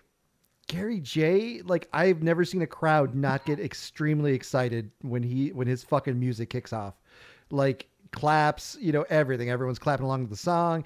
Everyone's super He's hyped to see over, him. But again. I mean, I'm just living in the Midwest, so maybe fuck me. Very over. But yeah, dude, I've never seen him as a heel. I think like way, way back in the Metro Pro days, I think what wasn't he like Lucha Redneck or was that Jeremy Wyatt? Somebody was in a lucha mask with a fucking like I don't know, dude. I feel like Wyatt did a lot of stuff in masks when he felt like it. yeah. So it's one of the but like he like I've never seen him really in a heel gimmick. And so it's just like I've Hmm. always seen Gary Jay as a babyface and someone who's always been loved, and especially since he's such a big vet in the com like in the in the wrestling world. Like I mean, once again, he's one of those people you see, you know, people like wrestlers all over tweeting about him and stuff like that. You know, so having good Mhm. things to say. Yeah. Except they're always like, "God damn it, Gary, don't kill yourself." I know. I literally, even if I know he like, even if I know what his match is going into the show, or, uh, you know, kind of like where what they're going for, and kind of like what the story is or whatever. It doesn't matter what he's doing. I'm always worried. Like, all right, what crazy shit is Gary doing tonight? like, Yep. it doesn't matter what he did the night before. It doesn't matter how he feels about any shows he's had the weekend or any shows he's going to have later in the weekend. It's like you all you always know that Gary's going to do some crazy shit and uh, he's going to use his body as collateral and uh, give the folks a good show. So- and you yeah. always get that entrance, uh, the stiff robo ginger, uh, Joker and the Thief Mhm. entrance. And uh, yeah, that's a good pick. Yeah. Thanks. Well, uh, for my pick, I kind of was a prisoner of the moment a little bit, and uh, I just I thought about 2020 specifically, and what kind of uh, I don't know what I kind of was thinking of uh, somebody that like kind of was a uh, reliable kind of stabilizing uh, constant throughout the year. Um and i thought about the year in, in in its entirety you know from january to december. And i was like man who could i pick as the babyest baby? And it's hard because i was like well do i pick the most over baby face i've seen all year? Because a lot of places have been running without crowds so you don't really know. Right. um, but it was because of the unique situation that was 2020 that I picked for my baby's babyface, uh, Drew McIntyre. And I picked Drew because, you know, when your year starts as well as his did, and it quickly turns as bad as it did, uh, not because it was him specifically, but just no. the you know COVID hitting and all- all the situation surrounding that. Uh, for him to still, you know, do all that was asked of him, for him to still do every little thing to the best of his abilities, for him to even uh, do that stupid little I was gonna- wrestling match and promo segment with the quote unquote year 2020 that looked like a giant snot monster. Like, think about the kind of guy that has to do that kind of stuff. And for him to kind of be what you, what, especially a place like WWE wants from their top guy, their you know, Yeah. their WWE champion. And uh in terms of wrestling, the year that he had as WWE champion and some of the matches he had, the feuds he had, he kind of represented that role for them. Um, and it was very apparent. It was very obvious. It was very clear Yeah. uh, the faith that they had in him, even under these circumstances, and how he just tried to take everything that was given to him and do the best that he possibly could with it. And, you know, it was kind of, in a way, it's what they kind of asked Cena to do at the beginning of his infamous, you know, what some people look at as the reign of terror when he, when they realized that he had what it took to be a top guy and to be that mainstay and to be the constant of Yeah. their company. Uh, you know, in and out of the sphere of, you know, wrestling matches and doing the angles. Uh, when it came to the other stuff, they could also rely on him for that. So, for for all of that, those reasons uh, encompassed, henceforth, I have named Drew McIntyre my babyest babyface of 2020. No, I think a it's a very good solid call. pick. Yeah, and I, I mean you're right. Like they, I was gonna say they they the company trusted him, kind of when they moved over Roman Reigns to heel. That that that was a huge Well, he was gone. hole to fill. You know, there was a big Roman Reigns sized hole in their product while he was gone. And even even when Drew was kind of running the show, because uh for a little while there after Mania, it was like, okay, now what? And it looked it was it was just a really weird adjustment period that not a lot of people had faith in, you know, what was going on because they didn't know. They didn't know Right. what was a good sign of, you know, things going well or things going bad. Um and when he came back, obviously he was in a different role. So Drew kind of, in a sense, stepped in and filled that hole. And, you know, that's good on him because he did it and he did it well, especially under the hellish circumstances. Yeah. Good call. good. I, Yeah. I agree with that. I mean, But moving on, he was he was trusted to wrestle an entire year, so this is true. com- company has to have faith in you to to to you know shoulder the burden to do that. So Right. yeah, absolutely. Um. All right. So I think now we're gonna get into like the the serious topics. and We're gonna try to burn through them because we're already like an hour and a half into this. I know. Yeah. Um. Uh. So basically, we'll we'll start off with uh tag teams of the year. Um. uh, Kevin, I'll let you start. I'm gonna say, I mean, the one that uh, got my attention the most this year. oh, Hold on, my list left. Uh, I was gonna say the Regal Twins, man. I mean, despite them not really being a full tag team this year, like the the impact they made, you know, for New Japan and what they've been doing, like I think they're, you know, like what what Dallas said earlier, they're gonna blow up this year, like in 2021. Like they're gonna be huge. Uh, as and and they're going to be long lasting. I mean, they're they're young. As long as they stay healthy, they're going to be great. Uh, definitely top pick. Dallas, who you got? Wow. Uh, yeah. I mean, in terms of Kevin uh, and his pick, yeah. I mean, the Regals definitely deserve their props for the year they had, even you know under the weirdness that it was. Um, they're representing KC well on a Mhm. very large stage, so Mhm. you can't you can't hate that. um, especially you know us being three KC boys.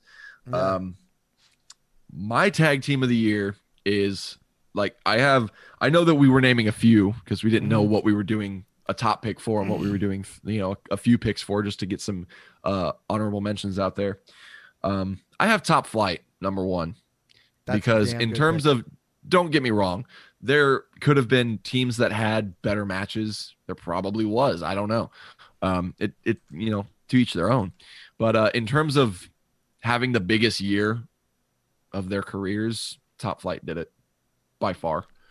Um in their young careers too. 19 in and their yo- 21. exactly they're young um they were just just you know it was almost like everyone on the indies knew how good airwolf especially is Mhm. and how young he is um and to see him and his brother team up and kind of just explode onto the scene Mhm. and then take that momentum and carry it into AEW where they got signed just you you can't not appreciate that.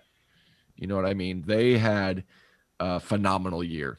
I think they would tell you that. I think their peers would tell you that. Um and i think a lot of fans probably would say the same. Um, but in terms of other tag teams of the year that I think you could easily pick, uh, New Day, because I told you guys after I watched uh, some of TLC, I caught the match that they had against uh, the Hurt Business, Mhm. and I was like, man, I forget all the time how good they, how good of a tag team they are. Mhm. Any combination of the three of them, and they just put on a great tag team match in their sleep Mhm. and it it just what no matter how invested or uninvested you are at the start of the match by the end of the match you're like damn that was awesome. You just have fun. Whether it's biggie and kofi at the beginning of the year because they were missing woods he was hurt woods came back and then they pulled big e away from him and then woods had to you know step back in really quickly. Um he did it and he did it very well. Like psh, new day man. I know it's a boring and a safe pick especially now but especially in the past like five, six years, it's been them, dude. Mhm. They've been like one of the best tag teams out there. Um, for me, yeah, I didn't get to see them a lot in 2020, obviously because I moved. But um, you know, one of my my absolute favorite tag teams uh, in Dallas was uh, Larger Than Life with Ryan Remington and uh, Tommy Becker, and then Jamie Aller. Uh, you know, was running as their manager, and and uh, I hope to have Jamie on at some point. He they he's recently stepped away from from wrestling, so I'm hoping to get him on and and talk about his experiences because he's one of my absolute favorite people on the planet. Um, but yeah, like I just I think especially they could have been in the rising stars category, but I think individually they're fun to watch, but together as a tag team, they're just they're so good. I mean, I, I know that's that's kind of their their their thing is so good, but they really are so good. I, I love watching them. Um, I I desperately want to have them wrestle up here at some point. I think it's in front of the Journey Pro crowd, they would just they'd kill it. They would be so good. Um, you know, Ryan's uh uh birds aren't real, but wrestling is real shirt is is taken off all of a sudden. Um I love that shirt. It's a dumb shirt, but I love that shirt. Uh Hey, dumb shirts are sometimes dumb shirts great- are good really shirts. Yeah, shirts, it's yeah. it's great. And we, you know, I, I bought one for my wife because she saw it and she's like, I have to have that. Uh, I bought one for for the pod mother Gat, uh, and that's kind of where it blew up. It's like some of her her followers saw it and and decide they have to get it. So you want to Cool. you want a good dumb wrestling shirt? Go get Ryan Remington's uh, "Birds Aren't Real, but Wrestling Is Real" T-shirt. Uh, and then, you know, I didn't watch a lot of WWE this year, but what I did get to watch a lot of uh, was the Street Profits. Like I think they kind of stepped into that Usos role because the, you know, both the you know, like you said, the New Day kind of sort of split up, taking Biggie out of the equation. Um, the Usos, you know, I think Jimmy was Jimmy the one that was kind of doing the solo run because Jay's been having the I think Jay's the the- one like in terms of the stuff with Roman. yeah. I think it's been Jay. Is Jay okay? See, I haven't been watching, so it's not. Not One of them is either Usos hurt confused. or just- something's going on. I yeah. I think it's I think he's been rehab because remember he had another DUI like late 2019. Oh, or was it early I don't, 2020? I don't know nothing about that. Um, he's had some. I think he's had some personal issues, so he's been kind of taking a step aside. But the Street Profits have kind of stepped into that Usos role as being the the the fun loving, popular, uh, energetic tag team. And uh, yeah, I yeah, they've been really good. Yeah. Yeah, So I those are agree. those are those are my two. I, I don't have a lot of honorable mentions. I don't think. Do you guys? Mm. Yeah, I think that covers it. Kev, what Okay. were, not to get distracted, but Kev, what were you doing there, bud? I got. I think I got to throw my dogs out real quick. They're they won't stop barking, so I've been muted this whole time. Um, okay. So you guys continue with your stuff. I'm gonna just walk away real quick, but I will be right back because You dogs. video, see yeah, video. The people who saw the video, they just saw him like take the headphones off and like I'm trying to figure out where the around and barking is just be coming like, from. What? Yeah. Yeah, I'll be No, right back. But you guys continue. Okay, yeah. I'll be. Okay. Yeah. So we're gonna segue into. Uh, The- I think we have like category. two more, and they're pretty big. So Yeah. we'll try to give you some time, Kev, even though we're running long. So Yeah. we're just gonna do our thing. Uh, so we'll we'll throw our choices out. Hopefully he'll be back by the time he can can give his. So what are we doing next, there, Mike? Uh, I think you know everybody tries to end on wrestler of the year, but I don't I don't think that's, that's we're we're different. We're gonna do something unique. So I think the next one different. Yeah, I'm yeah is gonna be uh, wrestlers of the year. Okay. So I th- I think 2020 was a weird year for everybody. Yeah. It was especially Yeah. a weird year for wrestling because so many, so many indie promotions, you know, tried to start up but couldn't because of local laws. Others had lax local laws, so they could just run shows. Mhm. Uh, you know, some just didn't give a shit and were just running shows anyways.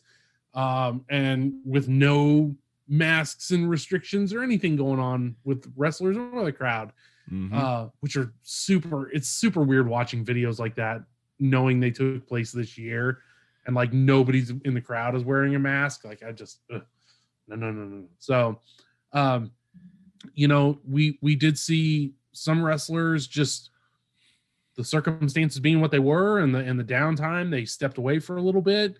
Uh, we saw other wrestlers just take any gig they could get and get their name out there and and uh, hopefully safely, but like you know, tried to kind of thrived a little bit, uh, even if they weren't on TV. So, I think I think every wrestler needs to be acknowledged, appreciated for for how crazy this year was, and if, if especially if you know if the ones that didn't step away that are still doing it, because that's a source of income, a big source of income that's just up and disappeared. So. Mhm. I don't blame anyone that stepped away from it.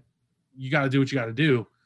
But the ones that that have stuck it through, like I'm, I'm, I know I'm appreciative of it. So that's I tip my cap to every everybody out there that's that's dealt with 2020 and and can still come out of it and still be doing their thing. So, um, with all the weirdness of 2020, who With were the the best wrestlers of the year?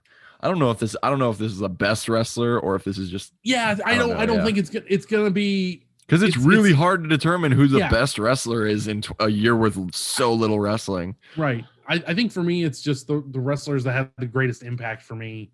Uh, you know, on just kind of overall.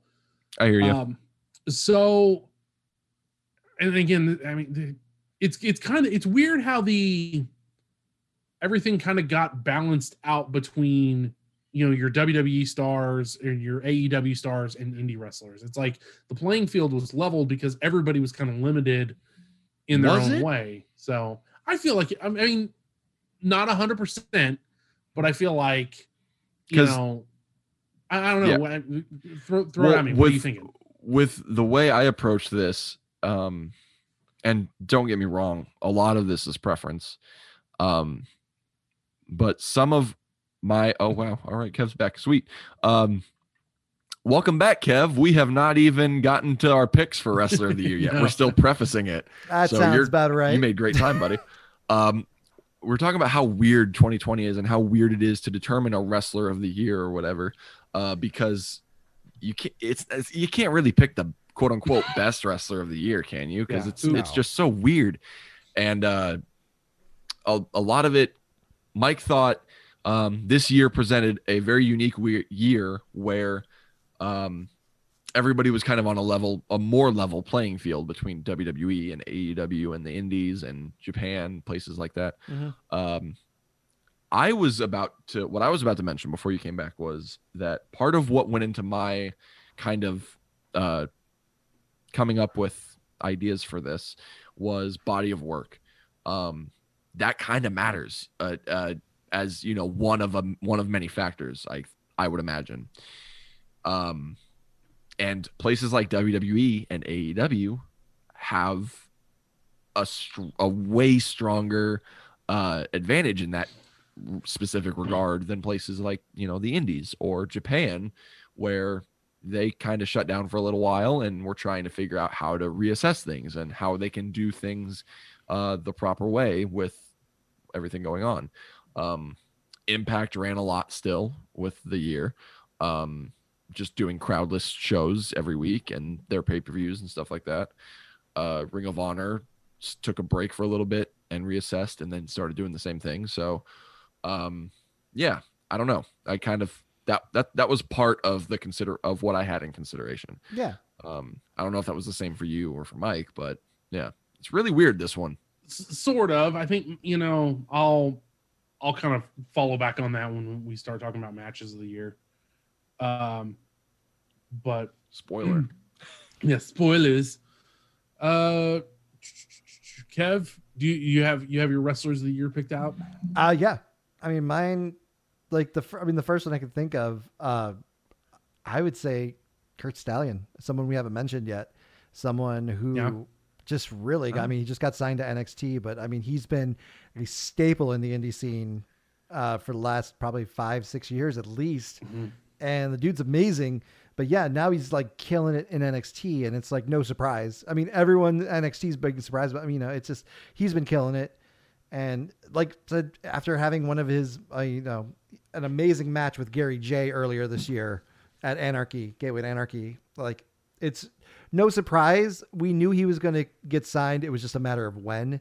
But I mean, the dude's awesome. He works well. I mean, he's a fantastic wrestler, West Texas strong style, and he just keeps reinvent. I mean, like he just keeps getting better and better. Again, like I've said this a lot about a lot of the wrestlers, but it's all about improving. And yeah, I think he's been one of the most improved wrestlers this year.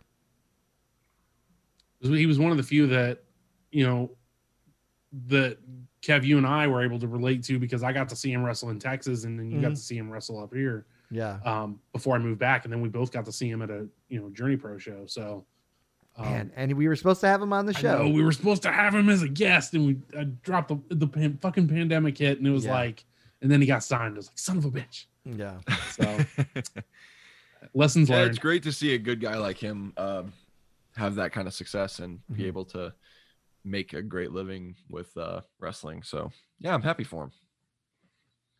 So Dallas, who do you got? Oh man. Um, well, I know that uh, Mike, you specifically thought like, well, um, let's you know try to spread the love around. We might have uh, a number of picks here and some Yeah, yeah, it doesn't have to and be stuff like that. Top one. So I was trying, I was, I was trying to think, man, and I was like, man, um, I was trying to think of wrestlers that had the best year. I, you know, because like, there's so many good wrestlers. There's so many amazing Yeah. wrestlers. It's so Yeah. hard to try to like put one as the best or whatever. I'll let places like the uh the PWR or whatever, the PWI 500 or whatever. I'll let them do that stuff. Like I I'm just, you know, I'm just one of the wrestlers, so I'm just kind of like whatever. Um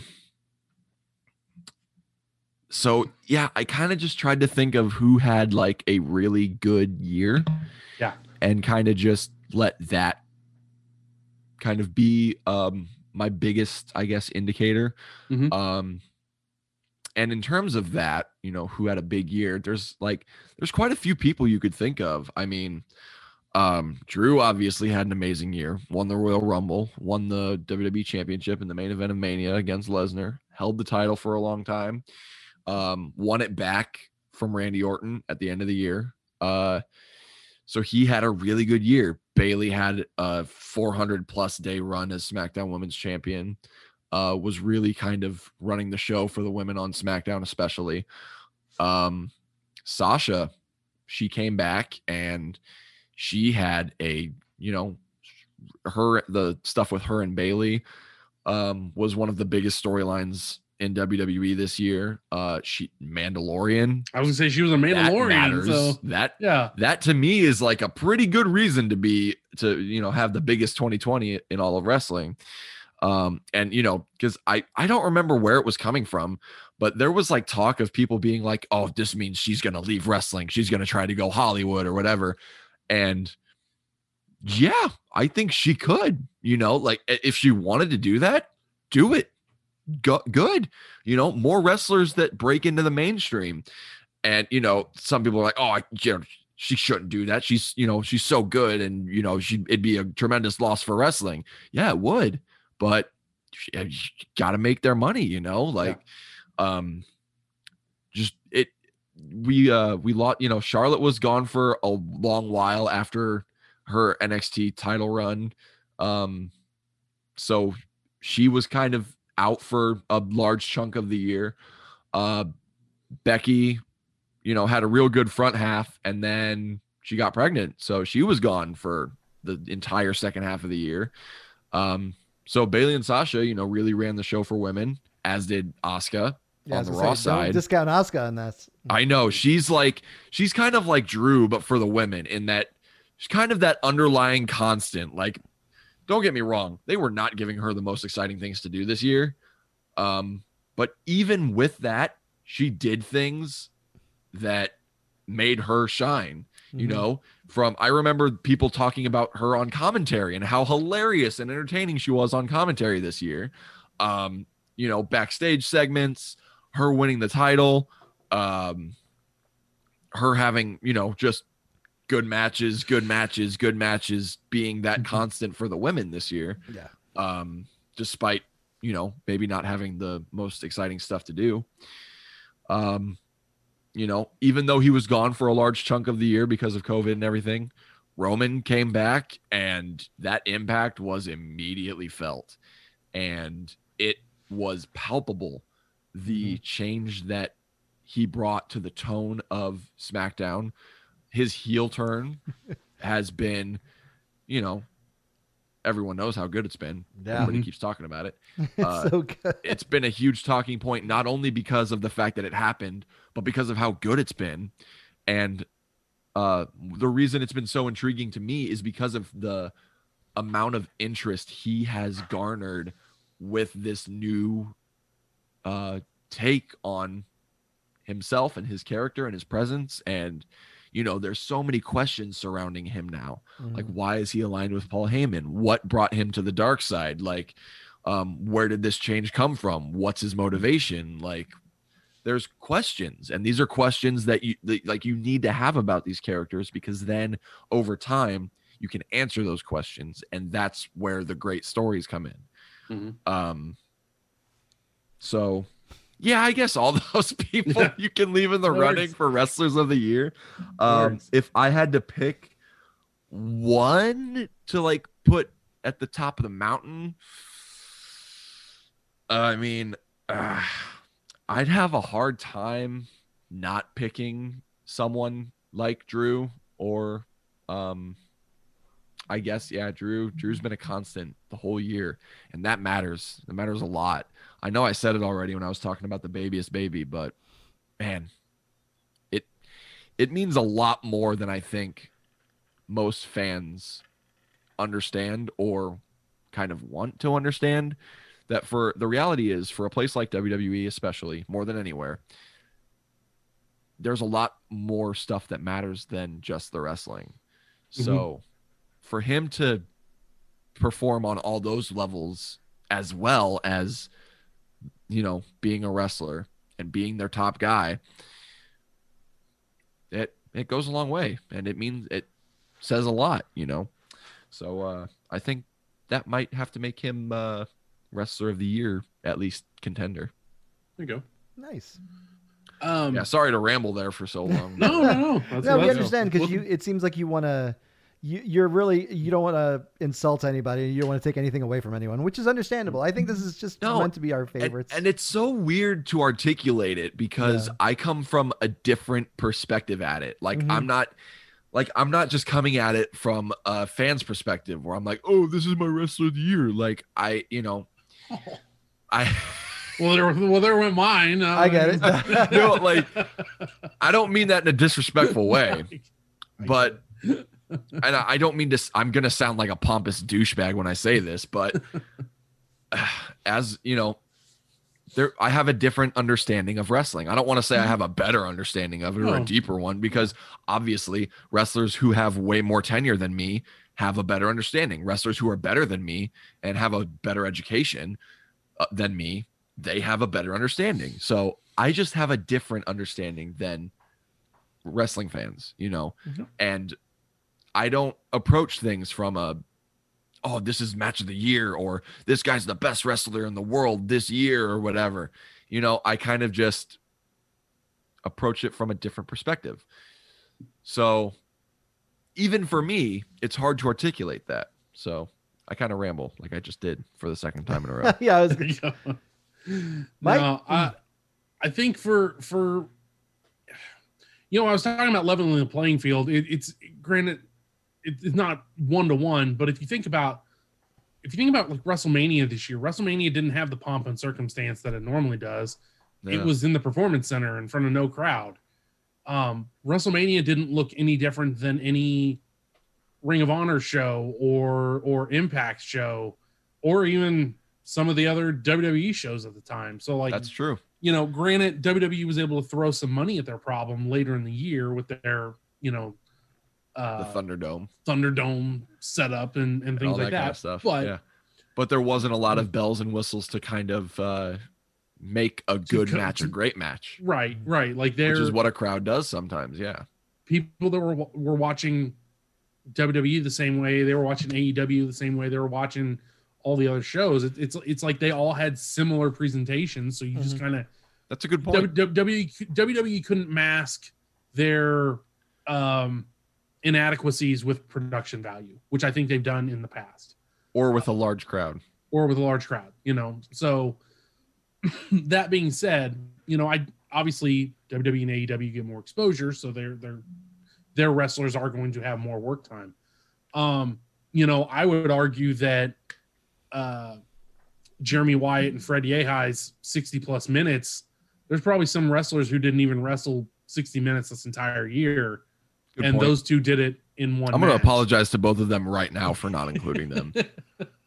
well, they're gonna That's gonna just get disrespectful. they're gonna get theirs in the next segment. But I, I did want to point out, like, you know, I think what they wrestled as much or more in one night than some people did all year.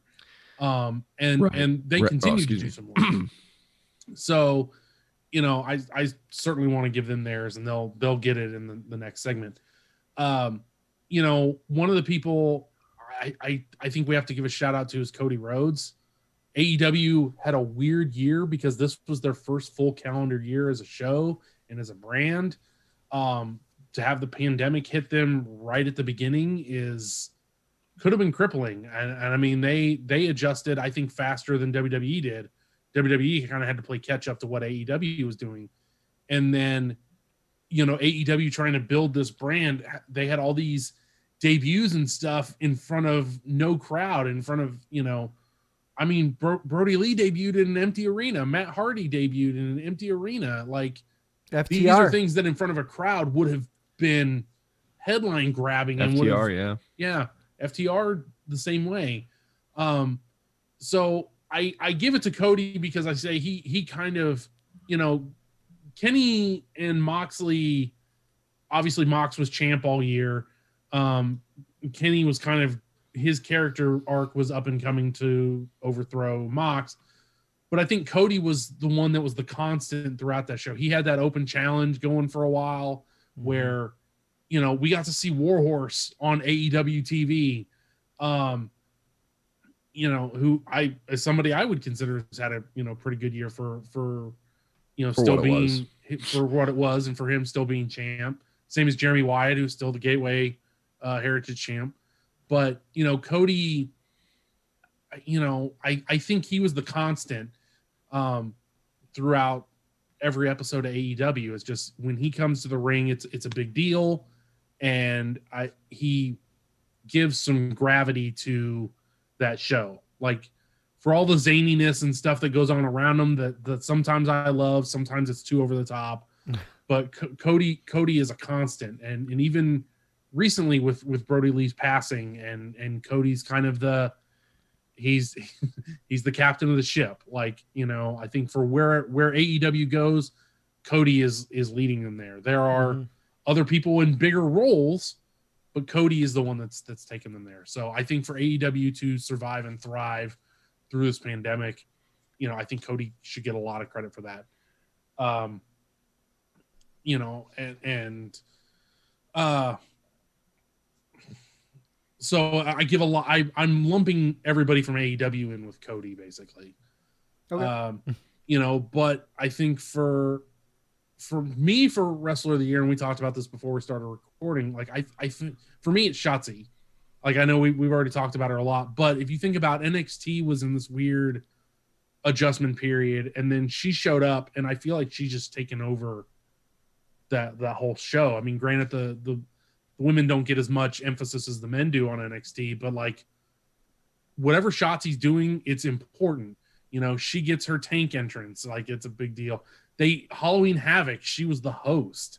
Mhm. You know, like they they see that she can be the the figurehead of of that show of that brand. Like I, I in her first year. in her Yeah. first year. You know, like I think that's in, I don't know a lot of people that have walked into NXT and had that big an impact. Asuka was pretty close, you know, and had her her long title run, and but I, I, there's something there's um Didn't Asuka like win her championship within the first like six months? yeah yeah I That mean she then and, held and then for over 500 days. right Okay, so then Um, maybe that might that might eke that out a, A little, little- bit, little but bit, like but I- don't get I me think- wrong, Shotzi's impact is um it is notable. It Absolutely. definitely should You be have- recognized. Right, but you have to also admit it. At first, there were some marketing marketability issues with Asuka because of English wasn't her native language.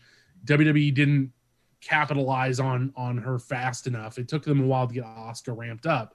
Whereas Shotzi shows up and it's just like I, I don't. She just she pops like she's, um, and and people gravitate towards that. And I think she, Mhm. there's there's some again they made her a host of a, of a show like you there's that's an important role so i i think what she did and you know like most recently at war games with her kind of being the spearhead for a team like you can see that wwe has trust and faith in her to carry the ball Mhm. and and for especially on the women's side you know obviously she may not be champ you know that may go to a Rhea ripley you know um uh, you know, or, or somebody else, but, but I Io think Shirai.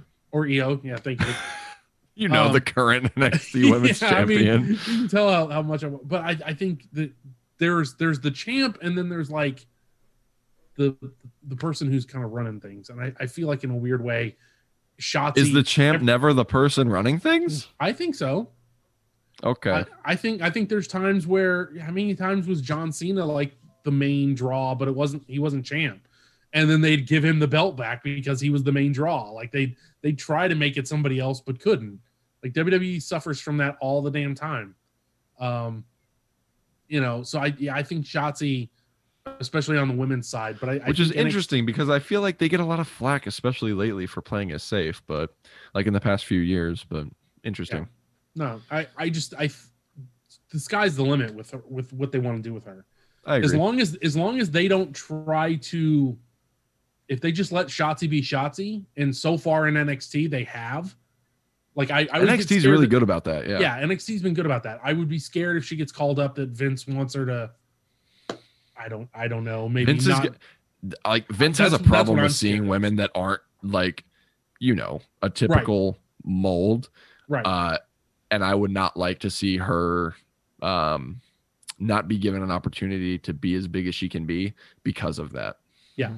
I, I I think she's got amazing potential. You know, in the, the Yes. in the without having to. She's an awesome character that doesn't require. Herself. Yeah, and she's an awesome Absolutely. person. Mhm. Um, I she doesn't. I'm gonna. It's gonna be weird for me. She doesn't require sex appeal. That's not a main part of her character. Her character is like the zany. She's You had to she- go there, Mike. I know, right? She, she's like Rob Zombie to me. She's like she's into like classic slasher flicks. Yeah, I'm sure she'll into- appreciate that. Bela Lugosi, like old monsters. Yeah, she's in like that's she's that, that That's her pop- brand. That's like her thing, character. yeah. that's her thing.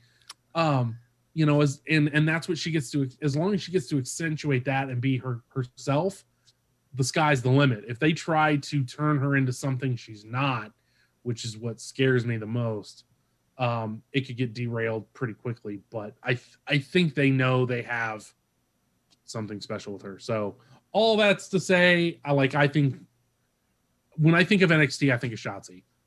So um, maybe not everybody is that way. A lot of people would go Undisputed Era or, you know, Gargano uh, and Candace. But like for me, it's it's A large Shotzi. portion of this year was Adam Cole's 400 plus day NXT championship run, Yeah. which is probably an all time championship run. But yeah, Um, and with that, we will we will go into what will be our final category. uh, does which- Kevin not get a wrestler of the year, Mike? Didn't Kevin already Uh, give yeah, I it? Or- said Did Curt you? Stallion. Yeah, he said Curt Yeah, you did say you it was guys- Curt Stallion. That's Yeah. right. Motherfucker I'm trying to throw me sorry. off again. Sorry, we just we we took so long. to It's, get I don't know, through it's, it's only been four days ago that we started this episode. shit. So, Yeah, I know. And you guys were like, all right, Thanks for let's bearing with us, folks. We're at our final category of the first ever Bruisies. um, and with that, I I- like I said, I, I I wanted to be a little different. I think every other show celebrates like the wrestlers for the last thing, but uh, why do we watch wrestlers? Because they wrestle, and why? What do they wrestle in? Matches. So I think matches of the year should be the uh, the final category for us. Um, I don't. I I mean, we we have to st- we have to start with Jeremy Wyatt and Fred Yehi in 60 minutes and change. Like uh, to me, Yeah, I that mean, was based the on match of the year. principle, the, three of us. Yeah, Yeah. yeah, we do. I, I mean, that, that is- to me. yeah, if we, we had to pick yeah. a match, that was match of the year. But Mhm. Me too. um, I think that one deserves at least the most praise for just what they what they did in the middle of a pandemic with like little to no lead Build. time and and marketing or anything. hmm Yeah, Um, no build, No build. and then just put on a phenomenal wrestling clinic for an hour. For charity. And for yeah for a good cause and it was you know when you see other wrestlers tweeting about how good a match was like you know that it's it's like Dallas was just saying you wrestlers have a different perspective when when wrestlers are talking about how good a match was like you need to pay attention People like Jeremy Wyatt and people like Fred Yehi are wrestlers, wrestlers, Mhm. as well as wrestlers that fans can appreciate. Um, but because of their just how uh, efficient and how fundamentally elite they are at wrestling, other wrestlers can have a deeper appreciation for that. Mhm. Um, but that's not to say fans can't appreciate it too. But yeah, uh, that match, stick it in a vacuum, which is basically what it was. Um, and it's phenomenal. Mhm. It's a really good match. Yeah. And the long term significance. Sorry, Kev, I didn't mean to No, no. uh, continue on, but the long term significance of that match is going to be felt because, forgive me if I'm wrong, but isn't that Jeremy Wyatt's one loss in the past like two years? Yep. Yeah. I believe you're correct So that's gonna be felt. Mm-hmm. Yeah. And that gateway heritage is going to be up again someday.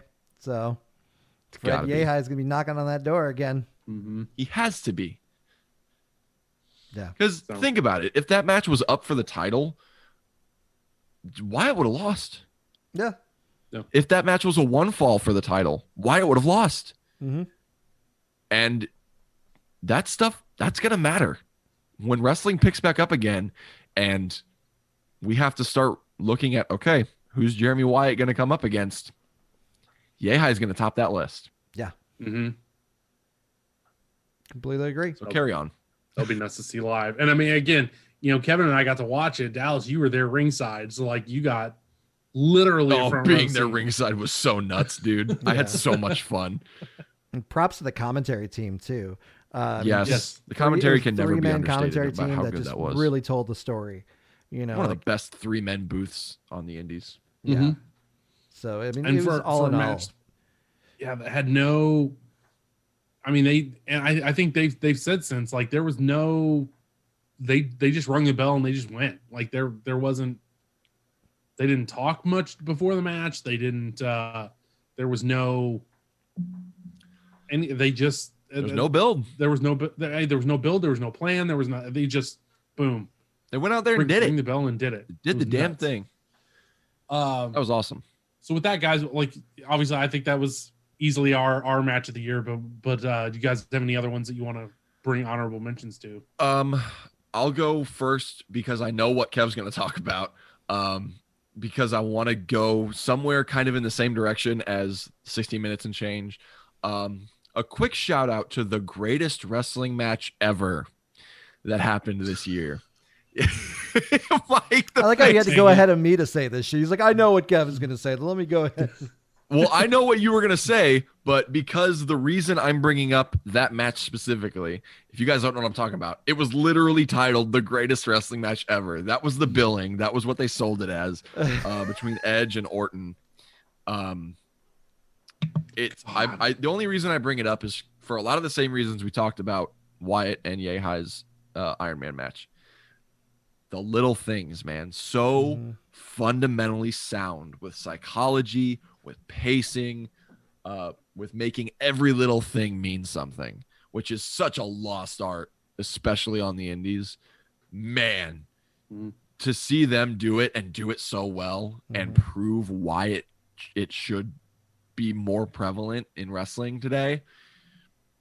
As a guy who believes far more in that than putting on a spot fest, no offense to anybody.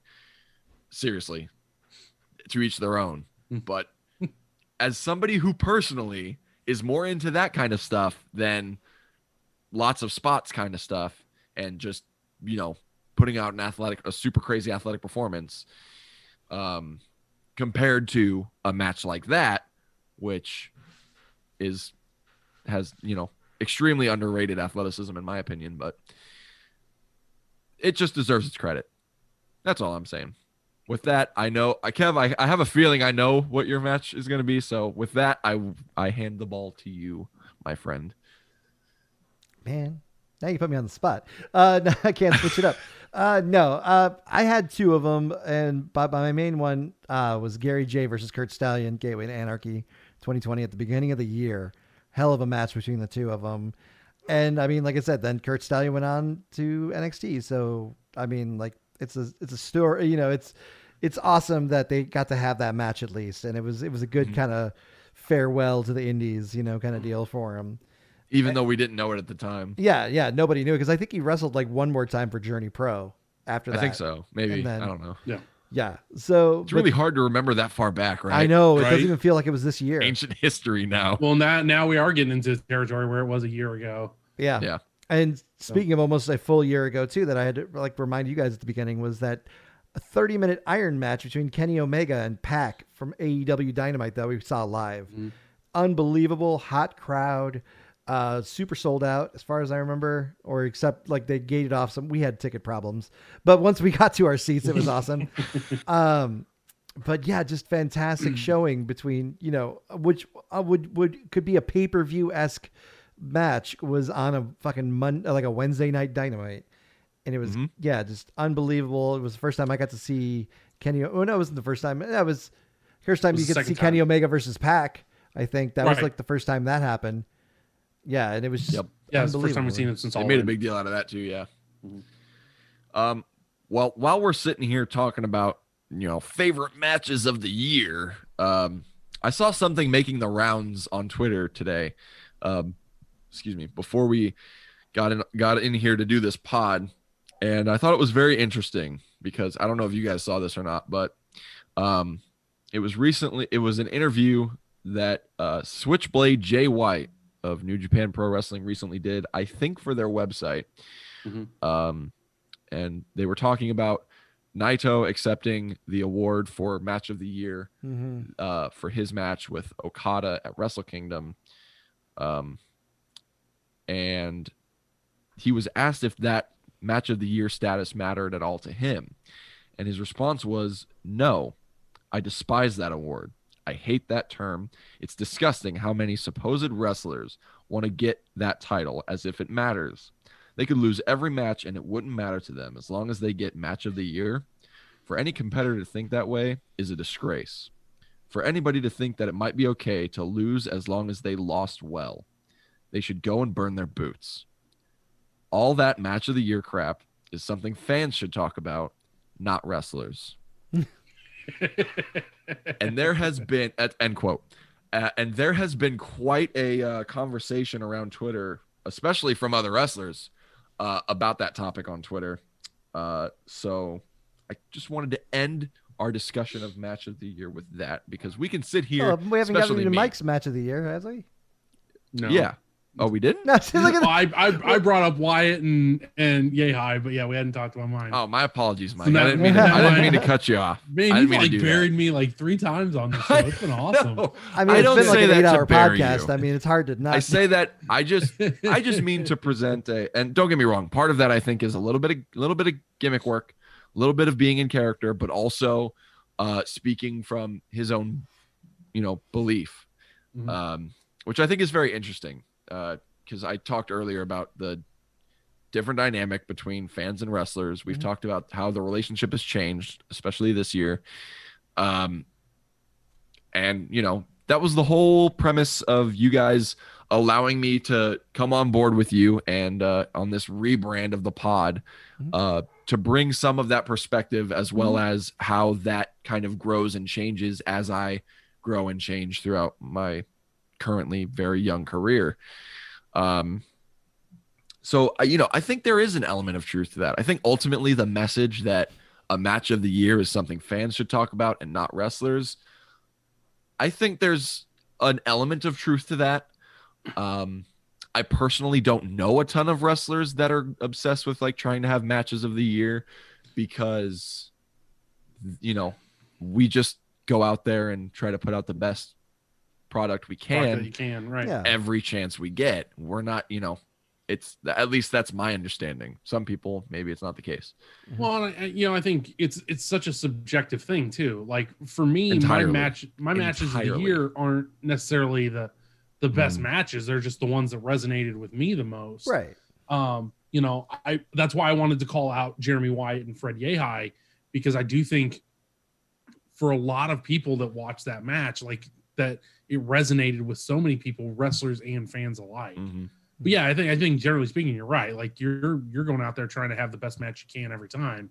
So to argue that a match of the year is like a match that's better than others, I, I you know, again in a Right. year where we didn't have the pomp and circumstance of WrestleMania, I don't think that's Exactly. what was the And- best and- match. which is which is why I've kind of taken, you know, at least a portion of these like, you know, awards um it- you know, I just kind of take it as, oh, this is something fun we can do. Uh, pr- there's probably not a whole lot of wrestling pods that are doing stuff like this, um, except maybe Meltzer. But um, but yeah, I've kind of more or less been trying to uh, just kind of send you know some highlights, some highlights throughout the year. Some like, oh yeah, this happened and this happened, and you know, kind of just more along those lines rather than oh this was match of the year. Yeah, I With agree. that, No, Mike, I'll uh, let you Yeah. do your- without interrupting you anymore. Okay, I guess out there. I'm sorry. Uh, no, I, I think you know I'm. I when they're used right, I think like team-based matches can be a lot of fun because it allows for opportunities to see you know wrestlers that maybe don't normally wrestle against each other or um, spots that wouldn't normally happen in a one-on-one match. So so two of my favorites were were team-based matches. Um, you know, and it Hmm. feels like a light light years ago, but for me, as crazy as that show was, I I really enjoyed the Zelo Pro versus Journey show. I think it was there were so many fresh matchups that as Journey Pro fans we never get to see. Yeah. There was a lot of wrestlers that we don't normally get to see. Um, you know, uh, the, the main event that night, which was like Team Journey versus Team Zelo, was so much fun, and to have Mhm. Kylie Rae come out as the surprise uh, for Team Zelo. That was awesome. I mean, the Mhm. crowd went nuts. Um, and especially now that she's kind of stepped away from wrestling, like I'm glad I got to see her once. Yeah. That Uh, was huge. I, I think that moment it was so much fun and like her and Christian Rose in the ring, you know, at the same time was like I was I I was just going nuts that whole match and like Mhm. that that you know it was it was so good it was so much fun and I mean definitely you know if, if you've got a uh, IWTV uh, subscription you should go up there and look up uh, the the Journey Pro Zelo Pro show it was like that whole night was a lot of It fun. was It was, fun. like it was like two hours. It like flew by. Um, it was just it was cool matchups. Weird shit I think happened that wasn't supposed to happen or just kind of felt awkward, which is what you would expect when two separate promotions are working together. Yeah. Um, but it, it just that the vibe that night was a lot of fun. But that match, especially, just I, you know, again, get the one time I got to see Kylie Rae was was great. Uh, and then, you know, I just I want to give a shout out to the uh, women's War Games uh, match That was in NXT. Like I think to start off the show with that, that was a, a match that had a lot of cool energy and Io making the the meme worthy jump off the top in the, trash, can, Yeah. was so on brand for 2020. It was just it was great. That match was a lot of fun. I think, you know, the the men's match at the end had this whole story with the undisputed era, and I think that one was like just it was Team Candice versus Team Shotzi, and and it was it was just a lot of fun. Mhm. And I, I just for somebody who has not watched a lot of NXT this year, to just be able to turn that on and to get you know, I was right in it. You know, it, it just it was fun. So those were I wanted to give the the the serious wrestling match. I wanted to give it its due, and then you know my other favorites, like I said, were I think were just a lot of fun that resonated with me. Yeah. So that was a lot. We've we've gone well past two hours. Yeah. Yeah. we release this- For the I'm, I'm feeling we should version. release this episode in two parts just to give everyone a break, to give someone a breather. This is gonna be like a road trip podcast. what there's gonna there's not a great spot in the middle i think to break it off unless it's when you stepped away This And is that just going to right be a before- record long Yeah. uh, episode. I think, you know what? breakdowns and beards. It's a hot one. especially Like especially this time of year so many other podcasts are taking time away so well, hopefully we can fill the void a little bit and- if you had the time and listened to the entirety of this week's pod, we appreciate you and we, We do. thank you. yeah And even if you didn't, you'll never know because you didn't make it to this part. So. So uh you know this is your chance to say hey do we do we get our picks wrong did we not mention oh yeah, tell us all the outrage. Tell us about all the people we snubbed and didn't mention and forgot about and disrespected. I would say who we disrespected by not acknowledging them. Um, yeah. you know, hit us up on on all our social medias. We're on Twitter, Facebook, and Instagram at 3B Wrestling Pod. Uh, you can email us at 3B Wrestling Podcast at gmail.com. You know, hit us up. Let us know because 2020 was a crazy year. So there was so much to cover that we we couldn't even get in two hours, But Yeah. it's it's over now, Yeah. and we are in 2021. right? That's it's gonna be weird to say that for a little bit. Um, so yeah, I think fellas, we covered everything. Do you have anything you want to throw in before we get out of here?